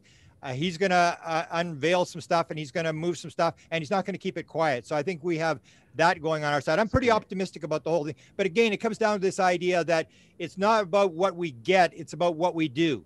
That yeah. we are the ones that we got to figure out what is our role in this in terms of what we're doing right now. How can we make the ball move down the field? How can we help?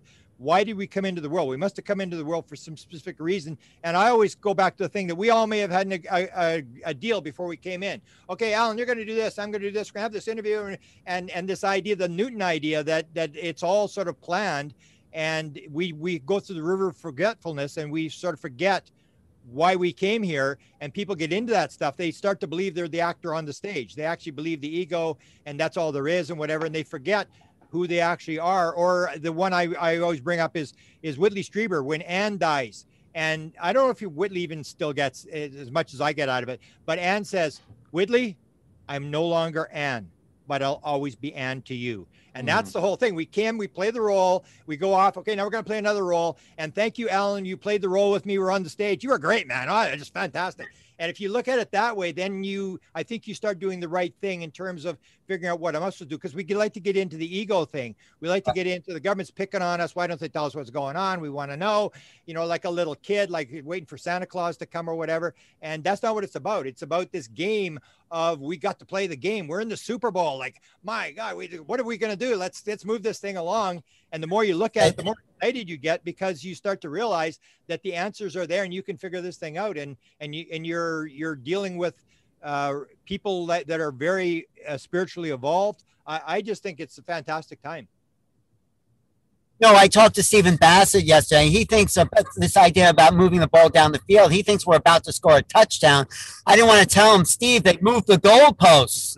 you know, so like moving the ball down the field. That's what we're doing, right? he just wants vindication because he worked on it since 1996. He gave up his career yeah. and lived lived in you know on the street for all these years, and he wants vindication that he that he was right. But oh, again, he's going to get that.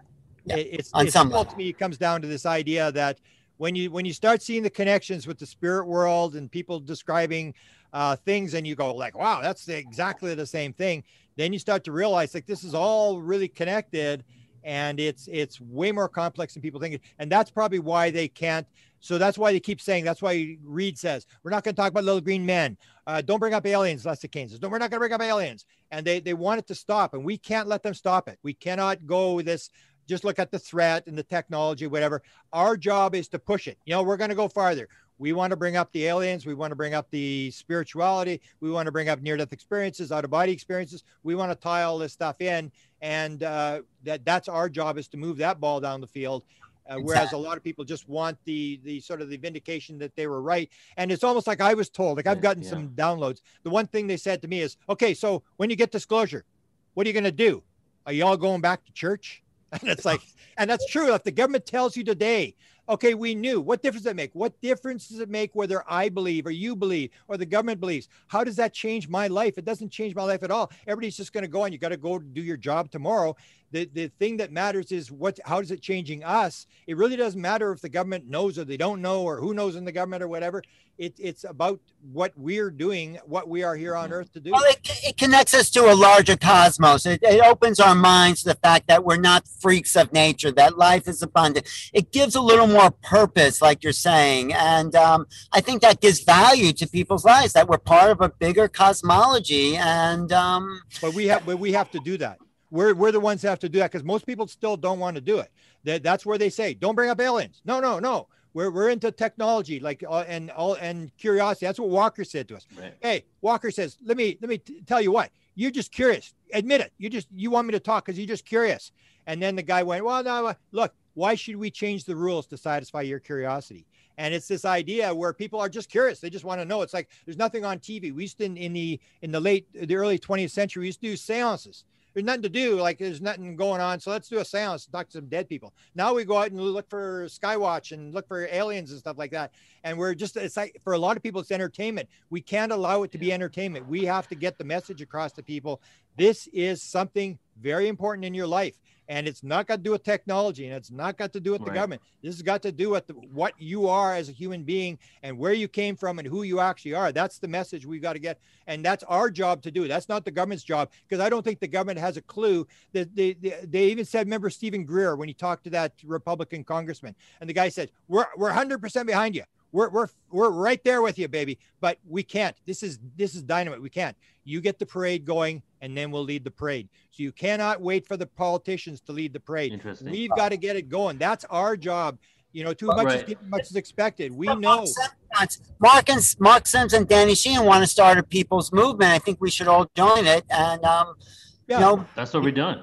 That, oh. that's where I that's where I say you got to you got to figure out what you're going to do to move this ball down the field. The other thing I did last week or a couple I've done a couple now is everybody's talking about oh the, the evil Chinese man they're they're the worst. I mean the Chinese are the bad guys. I said anybody ever talk to the damn Chinese? So I actually had a couple of meetings and I had a meeting with this guy and I don't know if you saw that saw the interview uh, or heard about the interview I did with this guy. This guy's never talked to anybody outside China. He's done UFOs for 31 years and the translator was inside China and he said he said you know what he said I, I he, he kept calling me American uh, international media. He thought I was like 60 minutes or something. And he's he's this Chinese guy like in talking to this international media. And he said, last night I had had a dream. He said they came to me last night. He said they were fixing my throat. They were getting me ready to do the interview. and, Wow. and this guy's just thrilled. And they're just like ordinary people like you and I. And that's our our job is to to realize everybody's one. We're all one thing. We're all the you know souls all cells in a body and to to move it along and not get into this whole thing about fear because that's what people are being motivated by. They're being Yeah. motivated by fear because people want money. You you make people fearful they become like sheep like sheep and then you just take their money and they're willing to give you their money. So we we've got to stay away from the fear. We've got to get to the thing and tell people this is this is the most amazing story. If you understand what's going on and it will imp- it will influence your life because you'll realize that you are more than just a physical body. It is not a random, meaningless. You're not a, a, a biological robot in a random, meaningless universe. It is much different. You've been scammed. This is, and it's a positive thing. It's got to do with love. It's got to do with oneness. It's got to do with all that kind of stuff. And that's the message. And that's our job. We cannot expect the government to do that. Yeah. They, they're just basically doing their little thing, trying to get reelected.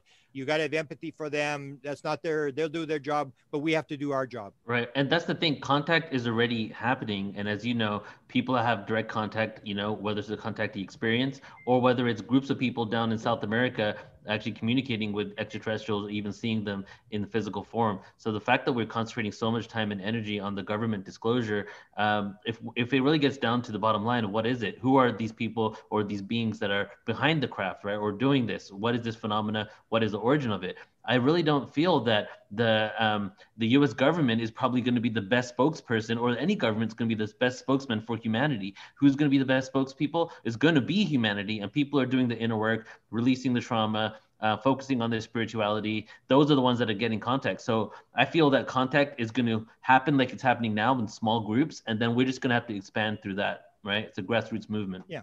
People don't realize that the intelligence agencies, I can refer to Jim Semivan. As soon as Jim Semivan retired, he went to Chris Bledsoe. And the, everybody's been there. The gen- generals, the Air Force asked him, well, "How do you fly a craft?" He has all these people. NASA, Tyler D from Na- from NASA comes to him, and everybody's going. So why are they coming? People got to realize that the intelligence agencies, the only place they get their information is from the people. So when you have people who are doing contact, they go and talk to them and say, "Who are you Yes. talking to? How you doing it?" They're trying to. We're they're they're watching, and that's what if you. I, I refer to this thing where Kit Green, who was who ran the remote viewing program, he's a control officer for remote viewing program, and has been in UFOs and paranormal phenomena and stuff his whole career at the CIA, and now he's doing contracting stuff. He goes to G, to Penniston in 2013 or through 14 or whatever. He says, I, we, we need your DNA. We want to do a MRI. And, and Pendleton says, Hey, you're not getting out of here. I want to know what you're doing. What, what are you doing? And he admits that he's on a contract, that Bob Bigelow is running the contract. There's eight people and they're looking at experiencers and they're doing, uh, doing DNA and MRI. So if the government is looking at the experiencers, why would we not look at the experiences? At least there, some of them are doing that is tapping in. Or if you, uh, I have the, the leaked tape by Kit Green, where he's talking to this K, uh, K, K Randall May who is the Kit Green says 95% accurate on medical material, the most accurate psychic he'd ever seen in his life. And he's talking to her and he's saying, Who are we dealing with? She's just, oh, there's this uh, there's this 12th dimensional uh, thing and it's uh, there's a portal opening off the coast of California and there's uh, they, they, they're they're fixing the faults off the coast of California and stuff like that. And Kit and Kit Green's going, hang on, hang on. They write that down, and he's listening to them. And that's what we got to do. Is you got to you got to realize there's some people who have gotten in the field. You got to figure out who they are, and that they're being told stuff because I've, I've had the download. At 2012 2017 almost like jj when you go into the field and and you it's like you're talking to god. It's like people say how do you know it's for real? I don't know but i just know. I, I know what i was told was real. And nothing has ever turned out to be wrong. So when you start getting that material you realize other people are in the field too. So when someone says you know that they had this experience so what did they tell you? And you start comparing the notes and you start to realize that we are being helped. We are being given information from the other side, but you got to listen to the people who are in the field who have got the material and start cross indexing that stuff. Because I don't think the government has that stuff. They're watching the experiences the same as you and I are supposedly watching the experiences.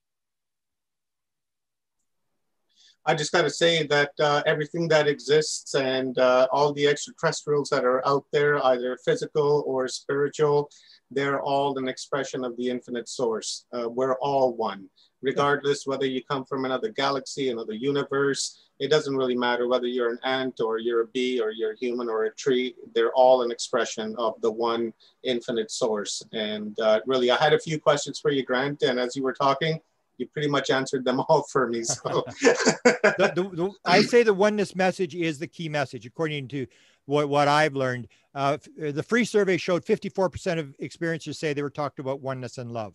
So you look at that, and if you see uh, the guy who wrote The Children of the Greys, uh, Brett Oldham, he said at one point he was on with the tall gray on the ship, and he got he, he hated the Greys, and he said to the tall gray, "Hey, let me ask you a something question. What's your concept of God?" And the tall gray says, "We are one with the one who is all." Bashar, we are the, the one are the all, the all are the one. And you hear this over and over, and all the Seth and the law of one, and you go through all this stuff and you start, it's the same thing oneness, oneness. Or Edgar Cayce, 1929 or whatever, he said, oneness should be the first lesson for the first six weeks. Oneness of this, oneness, oneness, oneness. He's naming all this oneness stuff. It is a key message. The fact that we are one, that we are all together, we're all one source, and that when you get into division, me versus you, good versus bad, uh, and that's where it's all breaking down, where we have this division. And the basic, I think the message that we're being given is you get this together or you're gone. You simply cannot continue to fight with each other. And uh, you have to realize you're all the same, same source. You're all part of God. And that's the message you're trying to, and that's the same message that channelers get and mediums get and people in the spirit world get. It's, it's basically that key message of oneness.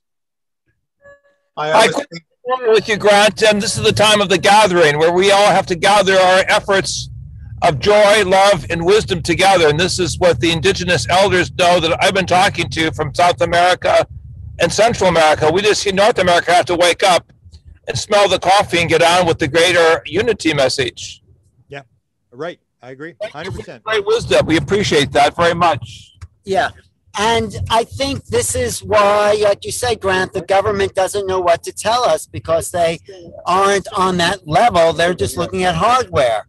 Or, uh, but Elizondo's close. He's mentioned interdimensionality in some interviews. Yeah, you see that. That's the thing where they don't go there. Same thing. They won't go there either because at one point he's being interviewed by the debrief, and she says, "Okay, is this on world or off world?" And he goes, "Well, hang on. There's other options."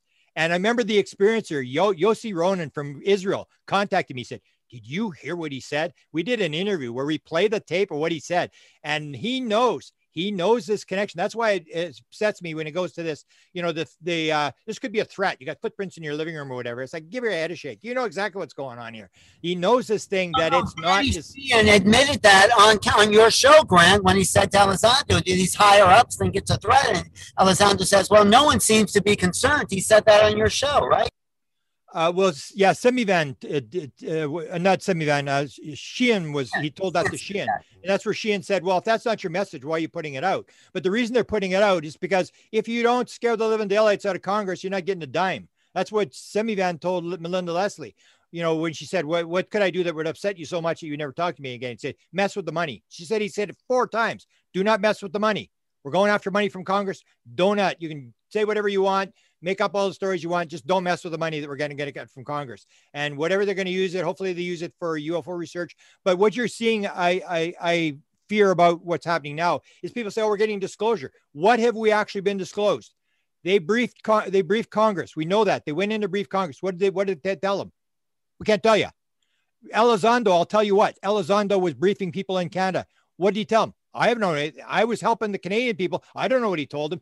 There's nothing different. It's just another level of secrecy. They, we still don't know what's going on. That we know that people are being told. We know the government knows. Now we know Congress knows, and they're not talking either. How does that get us? The experiencers. That's why I'm bringing these experiences together on Friday. They will tell you exactly. If you believe them, if you don't ridicule them, they'll tell you exactly what they were told. They will tell it in great detail, and they'd be proud to tell it. And they're all anxious to get on and tell what their message is. And that's the whole thing. What's the message from the intelligence on the other side? That's where we need to go with this thing because the government still is not going to tell you anything. This money will all disappear black into the black hole, and they're going to develop some new technology, get some new people to help them, whatever. But as for the public, what have we been told? We've been told nothing since this thing started. Question I have for you, Grant, is do you think that do you think that maybe by people being disappointed by this disclosure that was you know that we think is going to come out in this Yeah. way you think it's going to create some kind of like yeah. hunger to know this knowledge further Yeah. at least with like the regular person or somebody who isn't into this actual community Yeah, I, th- I think this is. Um, I've said this years ago. I said when the major media figure figures out they've been had, it's over, and that's what's happened. Th- th- This this this whatever this report that comes out, this is just the lighting of the bomb. The bomb is going to go off because the media is going to go BS, and they're going to start digging. They're going to realize that there's some there's a story here, and once you get the the the media going after it, so I think this is just this is going to spiral out of control. The government has really got their hands full because anything they admit, if they say, okay, yeah, but we can't talk about it, uh, the media is not going to let that go. Everybody's going to realize there's there's Pulitzer prizes here, there's all this kind of stuff, and and that's if you, if you heard the interview that um, um, what's his name from New York Times, uh, Blumenthal did. He said, I can't even do a UFO story on this anymore because all the top reporters are working on it. And that's what the situation you get is people are going to be so upset when this report comes out and there's going to be which is that and that's one of the reasons they probably don't want to release it is because if you release one thing it just leads to the next question you release that leads to another question. That's why you don't want to get this thing going. That's why barack uh, that's what uh, clinton said. It's like the tar baby. You don't touch it. Just leave it alone and and work on it in the background. And when they come to the president if the if something happens we can come and brief you. We'd tell you just leave it alone mr president. That's what they told jim semivan. When jim semivan had the experience with the beings in his room with his wife he went to uh, pandolfi at cia and he said i had these beings in my room last night and then Pandolfi said, You don't have a need to know. He said, I don't have a need to know. You bring your boss's boss in here and we'll see who doesn't have a need to know. They bring in the head of the CIA in to talk to him. He said, Jim, pretend it's a one off, leave it alone. This will ruin your career. Do not touch it. And that's what they tell. I'm guaranteed to tell the president. But once they start, it start to leak, you can see it's accelerating and accelerating, accelerating. I think it's just the beginning of the end. I don't know what's going to unravel, but you're going to see a lot of stuff coming out. Not because the government wants to release it, even the thing where they said, "Do not answer questions." This thing where they, I think, semi or Sheehan said, "Do not a- answer questions because you get these contradictions, and it just leads to more FOIAs." So don't make any statements. That's what they're telling the ah. press people, and that's the problem. Is the more they talk about it, the bigger More this bomb learn. is going to go, and it's going to accelerate it. It's just starting, I believe. Once they release the report, it's really going to start unraveling. Right.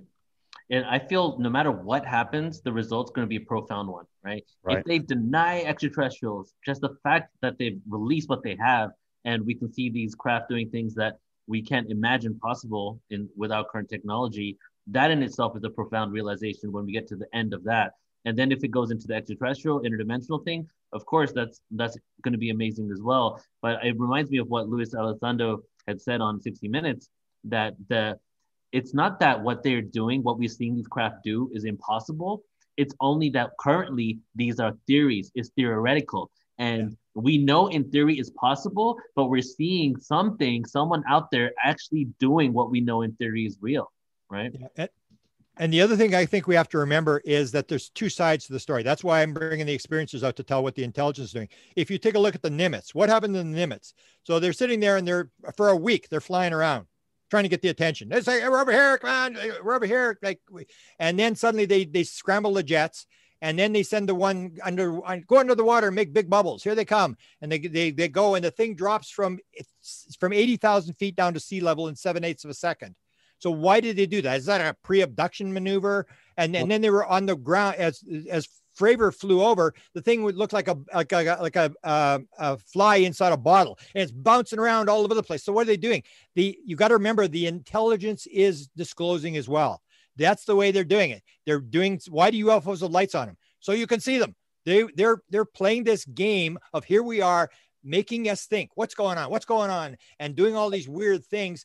They're pushing it. They're giving information to the experiencers who have mm. made this pre-life, pre-birth agreement to come in to mm. move this message so you get past the interference of, of also what Elizondo says, the phenomena is now quantum physics. That was in the AATIP documents. And if we look at it in terms of quantum physics, we have to operate not with a linear mind, but with a multiple perspective. It goes down to the observer. The observer effect is key, like you're saying, Grant. So I think the ETs, whoever's flying those craft, know how to use consciousness to manipulate time and space and really transcend everything that's shocking to us in terms of linear physics. So this is what the phenomenon is showing us. I agree with you. Yeah, and and the the thing with the quantum physics is the non-locality. The yeah. whole idea that everything is connected, everything's one. You're starting to see these things all line up where you can you can cross index one to the other. Like how many how many times did you see quantum physics talked about in the ufo community in 1970s or 80s everybody gives a lecture. Now they're talking about the dual slit experiment and uh, you know the the spooky action at a distance. Everybody knows all the stuff's connected to ufos it's all the same thing. And so that that's my, my lecture at Contact in the Desert is what John Mack said. If we're going to understand this thing, we need other ways of knowing. So I talk about the link between consciousness, quantum physics, and UFOs. They all operate on non locality. So there's this triangulation of meaning that I express, and it's all about abstract thought. It's all about symbolic meaning. And this is what I think how we need to think. We can no longer collapse the wave function but keep it fluid. Everything is in process. There's no definitive results. This is other ways of knowing, in my theory. Yeah, and and so I, I I'm optimistic in terms of the the thing that's really changed is the perspective of the physical world. That people are realizing it's not the physical world we thought it was, whether it's quantum physics or UFOs or the near death experience stuff. Uh, that's what the shift is, and it has to happen before we annihilate ourselves with this idea about me versus you, uh, good guys versus bad guys, and all this kind of stuff. We we have to make that move, and uh, I think we're making it pretty fast. Where that is unraveling, not just the UFO stuff, but the whole concept of the the world is not what we thought it was. And and the the way it's explained to me was the wrong blocks was, you know, we used to believe the world was flat. Well, wrong block. We used to think the sun went around the earth. Wrong block. We think everything's solid. Wrong block. And we we've always assumed we had all the right blocks. And we're just waiting for one more block that will put it all together. Now we're starting to realize this is showing us you got a lot of blocks that are wrong. This is wrong. Mm. That's wrong. This is wrong. And when we, that move gets made and we replace the blocks with the right blocks, we're going to realize it's a very spiritual world and it's really got very little to do with uh, gathering toys and killing each other. And I just want to give a plug for Alan Steinfeld's book, Making Contact, because Grant, you're in it, we're in it, and that's where it's going. It's not about the nuts and bolts. It starts a little bit with that, but then it goes into consciousness because that's what's behind everything. And that's your key chapter, Grant, because you bring in oh, how ridiculous for a craft to fly across the universe and have their lights on. I mean, Yeah, You have little pieces fall off of it. That's where you see where they're helping us. I mean, that's Yeah. why I said to Jacques Vallée, "Hey, that's Jacques. I mean, this doesn't make any sense. I mean, you know, they come across and then they crash, and there's six crashes in, in New Mexico in one year, and then these pieces are falling off. And do- doesn't that look like gifting? Well, I, I think I'm the one that came up with that idea. And that's the whole idea that they're helping us. They're actually moving the ball, but they're doing it indirectly. You know, they're they're doing it this weird way where they're forcing us to figure it out. They're not coming down like, you know, we're here to bring you freedom, democracy, Jesus, and McDonald's, and we need you to do this. And then suddenly people are pointing guns at them. They're doing it indirectly, forcing us to make the discovery and us to come to conclusion as to what's going on. Because when we discover it, discover it and think we discovered it, then we're not going to change. If somebody comes in and tries to land on the White House lawn and tell us what's going on. I remember I had an interview with Art Bell and I had this argument with him and he said, I'll shoot them as they come off the craft. And he was like, you know, like they're not going to interfere with us and all this kind of stuff. And that's the whole thing is that's not the way they're going to do it. They're coming in indirectly through people. And that's why the experiences are so important because I think they have a connection to the intelligence that they're working with the intelligence. And that's how they, they get the message across. And so we got to listen to them. and We got to watch what they're doing and realize it is not the world we thought it was changing very, very quickly, even in the last 20 or One 30 quick years. question about the crashes. Do you think the radar, like in the Guy Hottel memo in the FBI file, said that's what caused the No. crash? You don't think it's the high? No, we that's the thing. We we believe in this world where it's us, we're victims. This happens to us, that happens to us. God dealt the cards. We get hit by lightning, this happened, whatever. We got to realize it's not a random world. That that all a lot of this stuff is planned. And and the the idea like you know that they they come because that's what Bigelow said. Bigelow said, and I brought up to Jacques Vallée. Bigelow said uh, he was asked about Roswell, and he said, "Well, yeah, there was Roswell, but there was also a crash in Russia, and there was a crash in in China, and there was a crash in South America, and I think they're seeding them." Now you got to remember, Bob Bigelow had all the money. He had all the high level guys, Kit Green, Pandolfi, all these guys, and and put off, and, and he hired all these guys.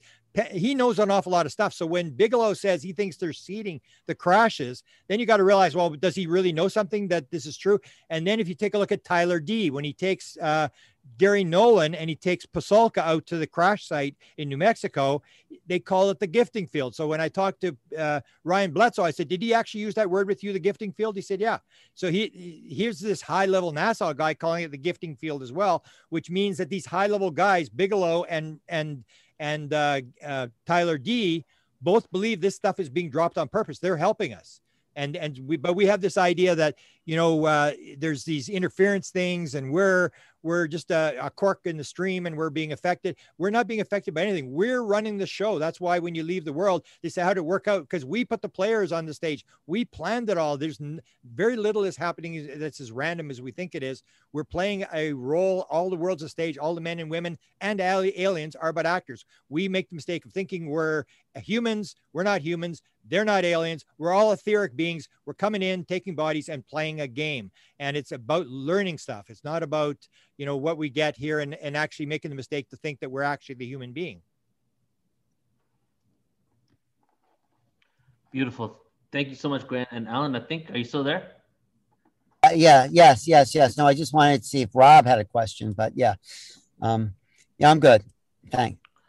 I'm Beautiful. good to so go. we'll see what Sheehan answered says tonight everything because for Sheehan's going to update everybody on uh, what's happening night. inside the pentagon Yes, that's gonna be that's gonna be on uh, YouTube for free. Everybody can tune No, in. it's not for free. They're charging. It's um, Scott Katamas is charging. Uh, uh, I forgot. I think it's the Love Coach Academy. I think you go there. Okay. well i can update you i'm, I'm going to be there so we'll I'll, So Grant, we have a we're gonna do a UFO thing with Alan next month. Um, I'll text you about it, and hopefully you can come on. Maybe give us an update then. Yeah, maybe we'll get Linda on there too, and some other people. Okay, Linda Moulton. Yeah. okay Thanks, Maybe Neil. an experiencer on there Yeah, get an experience. You know, Oh yeah, I, we will. I just interviewed Chris Bledsoe. He just blew me away. Oh my God, that guy is so humble, down to earth, and really in touch with a higher power. These are not just ETs. He's there's a divine power he's like cat tapped into. And you got to remember he he was my source. In when i wrote the book managing magic i said Yeah. exactly what was going to happen. Chris bledsoe was inside the Tom DeLonge operation. That's why i knew what was going on when he said there's high level people are going to come and they're Yeah. going to uh, announce ufos are real and they're going to force this thing out. It was chris that told me back in 2000 late 15 2016 he said the big man's going on 60 minutes. And uh, he was there. And then what happened was he, he talked about the money. I won't say how much money, but he was offered this huge amount of money from Tom DeLonge to do his story. And in the end, Tom DeLonge wanted to put reptilians in the story. And Chris said, no, not going to do it. He turned out huge money, ma- major, major money, production money for it. And that's the whole deal is everybody wants to have the adversarial, the good aliens versus the bad aliens or whatever. But Chris stood his ground. He has turned down uh, Warner Brothers $80 million deal. He's turned everything down to make sure that the message is told correctly. And the part of the message that is important now is he's the woman told him when they make the announcement, they are going to flip it or they're going to to switch it.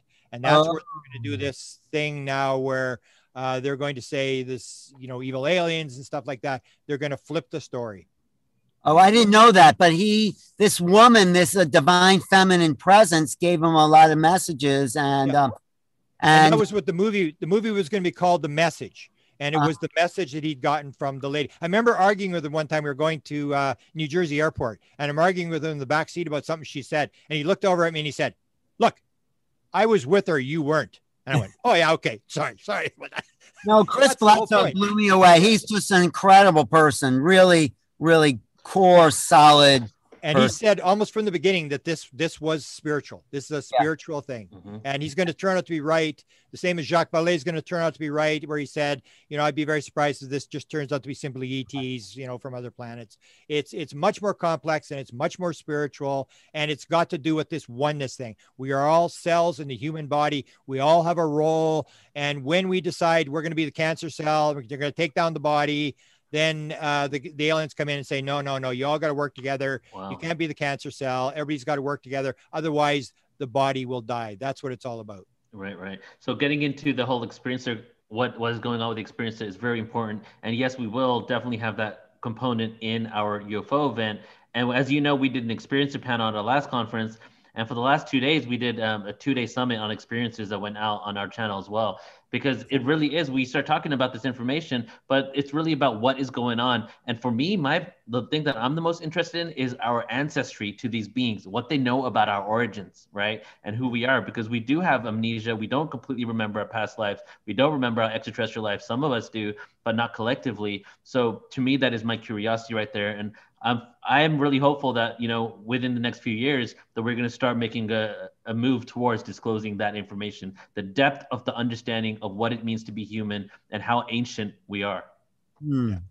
That's agree. our job to do. No, it's not the government's job. Yeah, exactly. We are moving into exciting times. You're absolutely right, Grant. This is the turning point in human history, and it's great to be in this. I, I, I'll tell you a funny thing to end. I, I never thought this. I remember I don't know if you heard the story. I was I was at one of Steve Bassett's events, and we're all sitting there. You know, at the end, they got all the, the speakers up there, and then Steve saying, "So when do you think disclosure is going to happen?" in person? six months, one year, six months. And he comes to me, and I said, 2041. You should have seen Steve's face. He was like, you, "How could you say that in front of my audience?"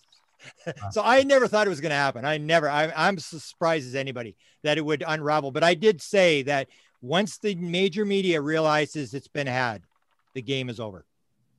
Well, they are realizing it. You get Tucker yeah. Carlson saying, you know, you mean they lied to us? I mean, I yeah. think they, are, they have realized this, but they're afraid to go against the political movement. So there's that factor faction between the media spin. You look talk to look at the guys on the Hill. They're as confused as anything. That that newscast, the Hill. They don't know which way to go with this. Is uh, who's lying? Who's telling the truth? So, but but they are digging, which they wouldn't have dug before yeah. because I, I I'll tell I'll tell well, one more story. I'll tell with the Clinton thing when Clinton um, when Webster Hubbell went public in 1997 with the book Friends in High Places, he said Bill Clinton sent me to uh, identify two things. Bill Clinton was a big, uh, he thought he was the second John Kennedy. Who mm-hmm. killed John Kennedy and are there UFOs? And, and Webster Hubbell went out to find, and he got stonewalled and all that kind of stuff. So when he put it in his book, Friends in High Places, Deborah Orin from the New York Post, who was not a Clinton friend, said, What about Mr. Clinton? Did, did uh, pre- President uh, uh, Clinton send him out to find about UFOs? And he said, uh, we're, uh, not going to answer that question. And she said, Is what Hubbell puts in his book correct? He said, I'm not going to talk about what private people put in their private books because then he'd retired. And she said, I sat there and waited for the rest of the White House press corps to follow up, and they all rolled over and played dead. Nobody would touch the UFO question ever. Now they're all on it. They don't care. They know there's a Pulitzer Prize in the in the in the offing here. The reporters are now digging, and they're going to unravel a lot of stuff. Great. So the ball is moving down the field fast. Yeah, I agree. Yeah, teams are such. starting. I'm excited. Yeah. Beautiful. All right, I think we're gonna close in on, on that. Thank you so much, Alan. Uh, do you want to leave with a couple of say a couple more things before you phase out? Well, Tell people what about your uh, book signing in Petaluma. Oh yeah, if people are in Petaluma.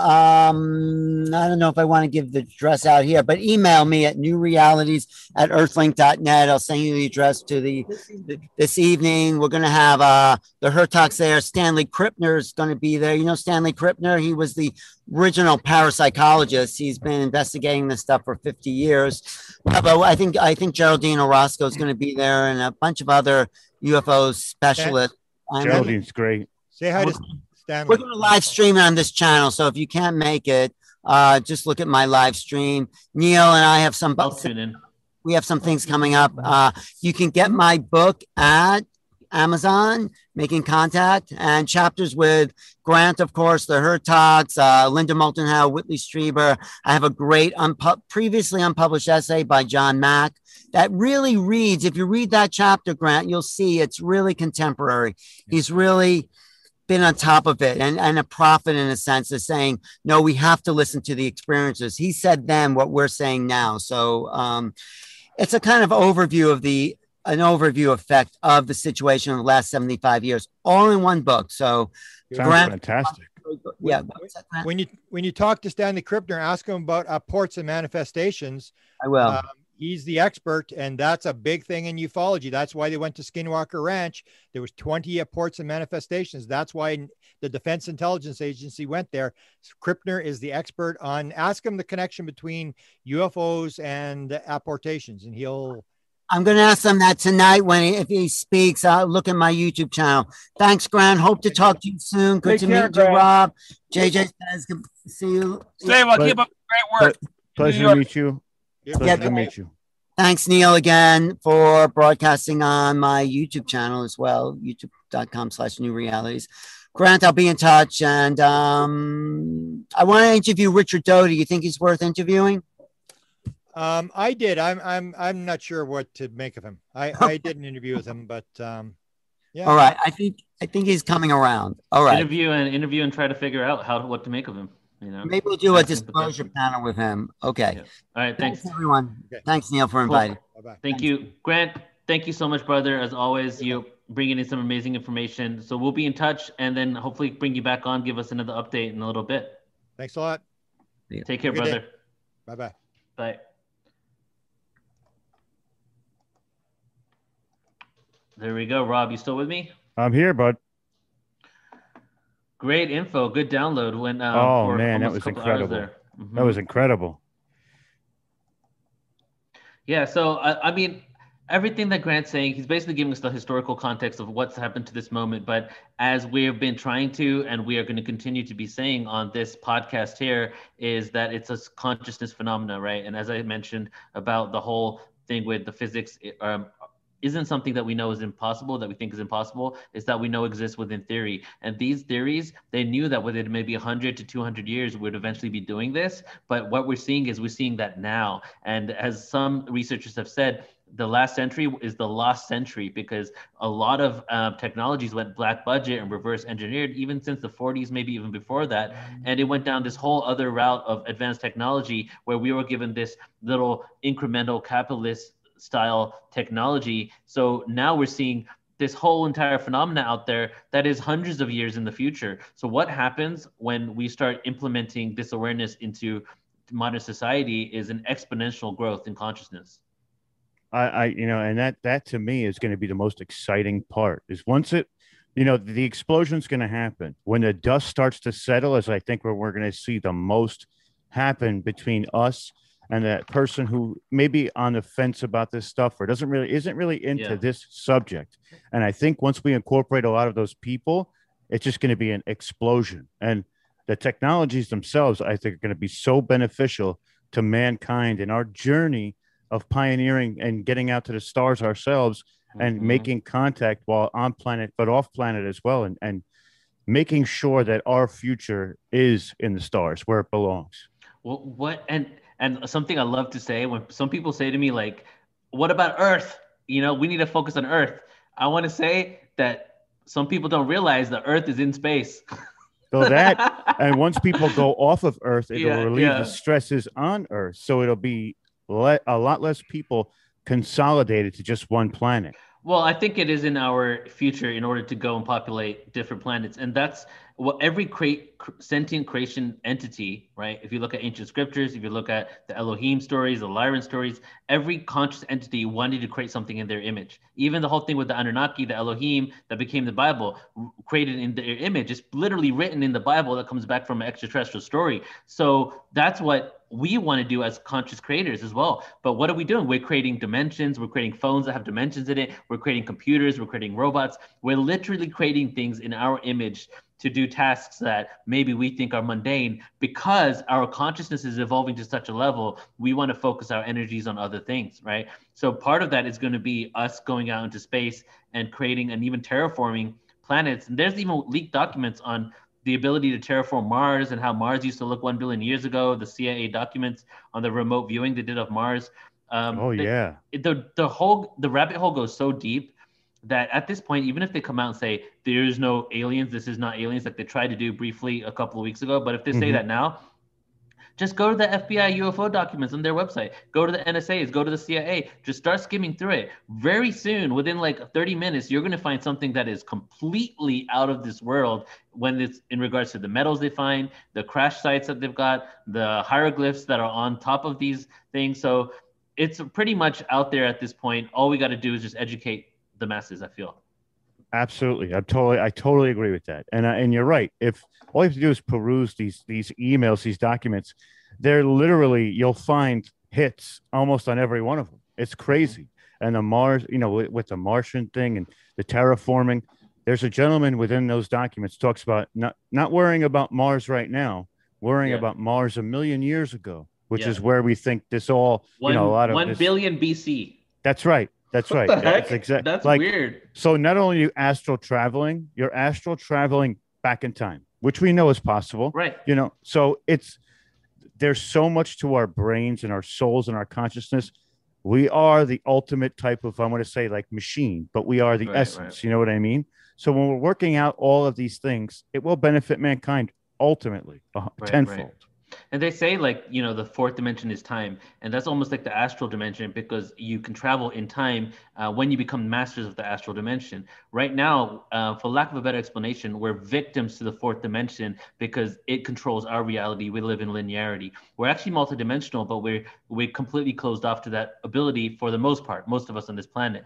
So when what happens when we become masters of time is you could coexist in different realities and transfer your consciousness and bilocate and even um, you know move from one part of the universe to another part of the universe in a split second because you're the master of that frequency right? So what we're seeing here with these craft as grant has had mentioned as well is an interdimensional thing going on there. So it only makes sense that for some of these beings in different dimensions time doesn't exist as we see it. They can exist within the same space as you but be transitioned and phased out in a different time and completely be observing you right? And that's what's been we've been seeing in movies. There's this movie I just watched. You gotta check it out. It's on YouTube. It's free. And if everybody's on YouTube right now, you can type this in when we're done today. It's called Alien Code. I watched half of it yesterday, and I'm watching the rest today. Dude, it's Men in Black. Like, um, all right. So it's this whole thing about this code, this satellite that was in space that was sent back from the future, and in this um, satellite, there's a code, and they're de- deciphering it. And there's men in black there. There's astral beings. There's these beings coming out of the astral dimension that are trying to grab and take hold of this dimension. And it's just, as always, art imitating life and all these stories.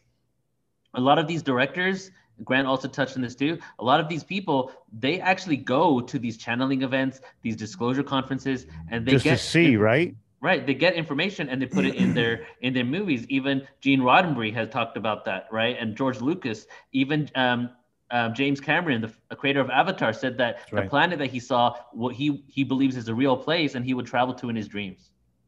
That's You know? incredible. That's incredible. And you're right. it always does. Imi- you know, art does imitate reality, and if if art imitates reality, we've seen so many different things out there. That's just like with Star Trek and like you said, Avatar and all Mhm. these amazing journeys we have yet to unfold. Yeah, it's beautiful. Definitely is. All right. So everybody, we're going to close out just a minute here. I'm going to close out with some poetry, but I just want to mention a couple of things more that Grant said just to kind of drill it even more. He said, you know, we're finding out one block here and another block of this information and then realizing that block is not true and then we're finding another block. So to put it into terms that I I can explain to myself, what he's referring to is the fact that um, the arrogance of this age within science is that when we discover something, we're like, aha, that's it, right? And then when we discover something that opposes that, what do we say? Aha, no, this is it, right? And every time that happens, it's like, oh my God, this is it. Like, for example, they thought we were 100,000 years, Homo sapiens sapiens are 100,000 years old on this planet. Within the last couple decades, we realized it's at least 300,000 years. Now they're saying we're only 300,000 years old. Well, didn't the last example just prove to you that if we are keeping to unveil the truth even more and more, chances are we could be much older than that? Why don't we keep an open mind about, like, okay, this is what we've discovered, this is what we know, but what else is there? That is really the the way we can continue researching this phenomena and all these other things that we're talking about here and still be open to realizing that there's more to uncover. Right, Rob? Absolutely. Absolutely. I totally agree with that. And I think that it goes far beyond what we consider to be relevant right now. And it's even further back. And Yep. I, I, think that we definitely have to stay open about everything.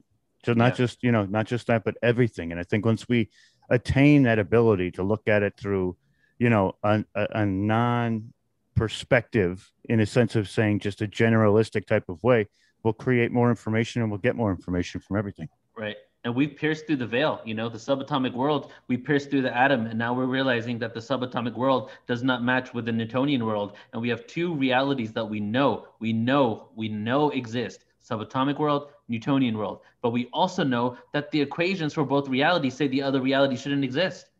What's going on here? Right? We pierced through the illusion. We're realizing that we're some sort of holographic projection of consciousness. And now we're trying to figure out what that really means. And as we're trying to figure out what that means, it's creating a lot of confusion, which is why, for example, quantum computing, quantum computing can do something in a millisecond that would have taken a regular computer a thousand years to do. The reason for that is, is pulling everything from the quantum world where time doesn't exist and giving the answers. But guess what? They are, they know how to create comp- quantum computers, but we don't even fully understand what is occurring. Right? Oh, that's a- absolutely right. Quantum mechanics is still being discovered. There's still things within the mechanical mechanisms of whatever the quantum realm has that we don't know. We're, we're utilizing it. We're utilizing the quantum reality and world and the physics, but we don't really know what is actually occurring there. Why is it that this is acting as a particle and a wave at the same time and showing up in two different places? I don't know, but it's happening. So let's see how we can use this in our technology. You know? Absolutely. Absolutely. It's crazy. Yep. All right, everybody. So, Rob, before we phrase out and I do some poetry here, go ahead and tell everybody about what you're doing. Um, if you want to announce your upcoming event, if you want to Yes. announce the disclosure event, and then where people can find out more about you. Excellent. Excellent. Thank you. So, July 11th, we're going to be having eight speakers. It's going to be on my YouTube channel, which is Full Spectrum Universe. And we are going to just, we're going to have a party. We're going to have a lot of conversations. It's going to be a lot of great downloads. Again, the second event we have coming up is August 5th to August 10th. 55 speakers. It's called Total Disclosure. It's total disclosure of spiritual, ufology, ancient history, science. We have politics. I mean, we have everything. We're running the gambit. It's five days, 55 speakers. There's going to be an excellent, excellent energy and information down- downloads there as well. And you can find me. I'm pretty much on every platform Facebook, Instagram, uh, BitChute, Rumble, YouTube, Stereo, um, other ones, uh, Clubhouse. We're everywhere. So, Full Spectrum Universe. That's what that's the name. You type it in anywhere, you will find us. Beautiful. Thank you so much, Rob. Thank you. All right, everybody. And then for us, Portal to Ascension, we're going live. We've been this is the third show. Welcome everybody that was here and a part of this. This is also going to be on our podcast by tomorrow. Please do check out our Portal to Ascension podcast. We're on episode 61 or 62 on there. Um, and putting out lots of like full circle, full range information. If you're a curious individual, if you love to explore like hundreds of topics and go all over the place with understanding and trying to realize what it is in this reality and what's going on here and what are we doing and who we are and how we can be empowered and how we can live in joy and love ourselves. If like you really want to delve into that not only subscribe to our portal to ascension youtube channel youtube.com slash portal to ascension but also check our podcast out portal to ascension radio. We're on all the platforms spotify pandora amazon many many more. So go ahead and tune into us there. And do please subscribe to this youtube channel. And the reason why i really am pushing this we went from just having 20 to 30 people live to having 70 to 100 just within a few weeks because of all the energy that we're putting into this channels because we do create 110 events a year on portal to ascension that are like through webinars right? So now we're building this. And part of the reason is put out a lot more information have this weekly show that's going to change themes over the future but also we have been censored and deleted from all, most of the major, actually all of the major social media platforms except Twitter, and I am completely locked out. And that happened in October of last year. And uh, we went from 200,000 people on Facebook on our groups and pages to zero, and the reach is now shifted. So if you want to support us and just you know be a part of these events and also learn a lot of information, youtube.com slash portal to ascension and then we've also created a twitch so we're live on twitch every day as well so if you want to go on twitch twitch.tv slash portal to ascension. Check it out there. Last thing is portal to ascension.org. Sign up on our newsletter, get thousands of hours of free presentations immediately available to you. A new website is in the process of being launched. 3,000 hours of free presentations on there, 10,000 hours of content altogether, new documentaries every month. So please use the resource that is there for you. Okay. All right. So Rob, I'm just going to do a poem here, and then we'll we'll close out for today. Okay. Okay. All right, everybody. So here's a couple of poems. This is from Z in the chat room asked us to do this. And Z, I just want to say as well, you said Tartaria. We're going to do an all-day conference on Tartaria in um, March of next year. We're starting an ancient conference series. We're going to do the Indus civilization. We're going to do Egypt. We're going to do um, Tartaria. We're going to do um, Atlantis and a few others, and that's going to start in in January. So there's a lot of amazing things to look forward to. So here we go. This poem right here, this piece is called Astral Travel. And I think it's probably fitting for the interdimensional phenomena that we're talking about here in regards to extraterrestrials.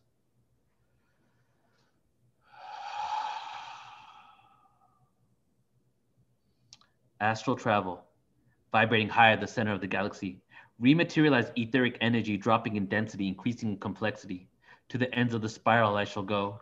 Planets foam all around. I see a water world in the system of soul. My soul speculate in this illusion, a spacesuit made of skin, into a polarized reality of duality, oneness, and sin. Carbon base will join the crystalline children. I slowly descend through the ozone. Will be born soon, so I enter a womb birth cycle almost ends. You see, I rode the unity wave into this dimension, a fabricated fallacy. I forgot when time became linear.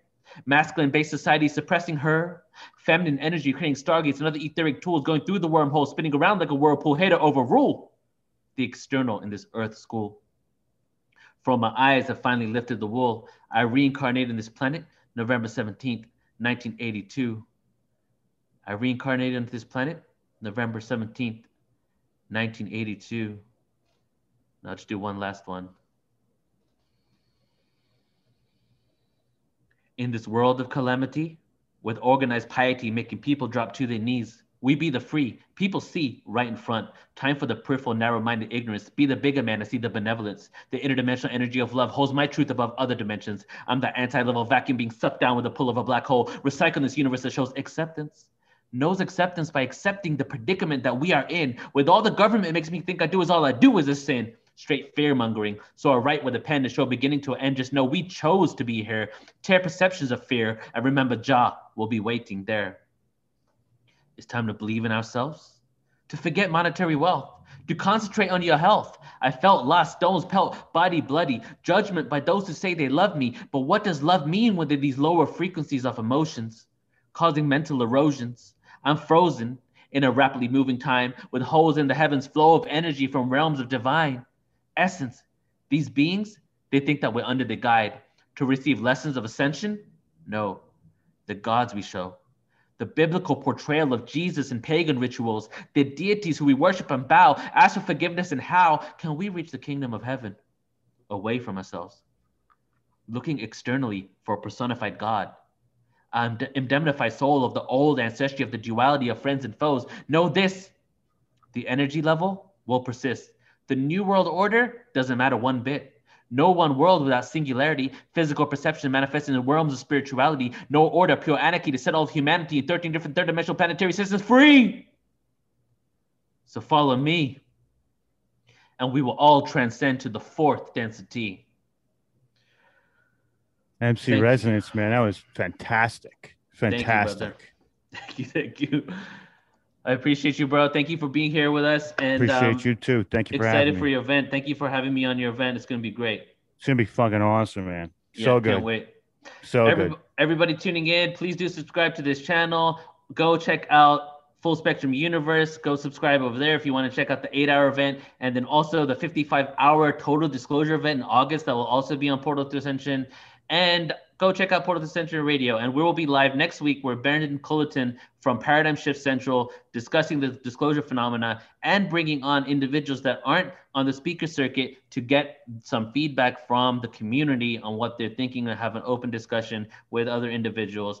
If you're interested in either sending some documents, sending some photos or videos to us of sightings, or if you're interested in maybe coming on on a future show to give you a little download or what you want to do, go ahead and email us at info at portal2ascension.org or go to portal2ascension.org, um, portal2ascension.org and go to the contact us page there. So thank you everybody so much. Love you. Appreciate you. Check you later. Thank you, Rob. Thank you. Thank you. Have a good night, everybody.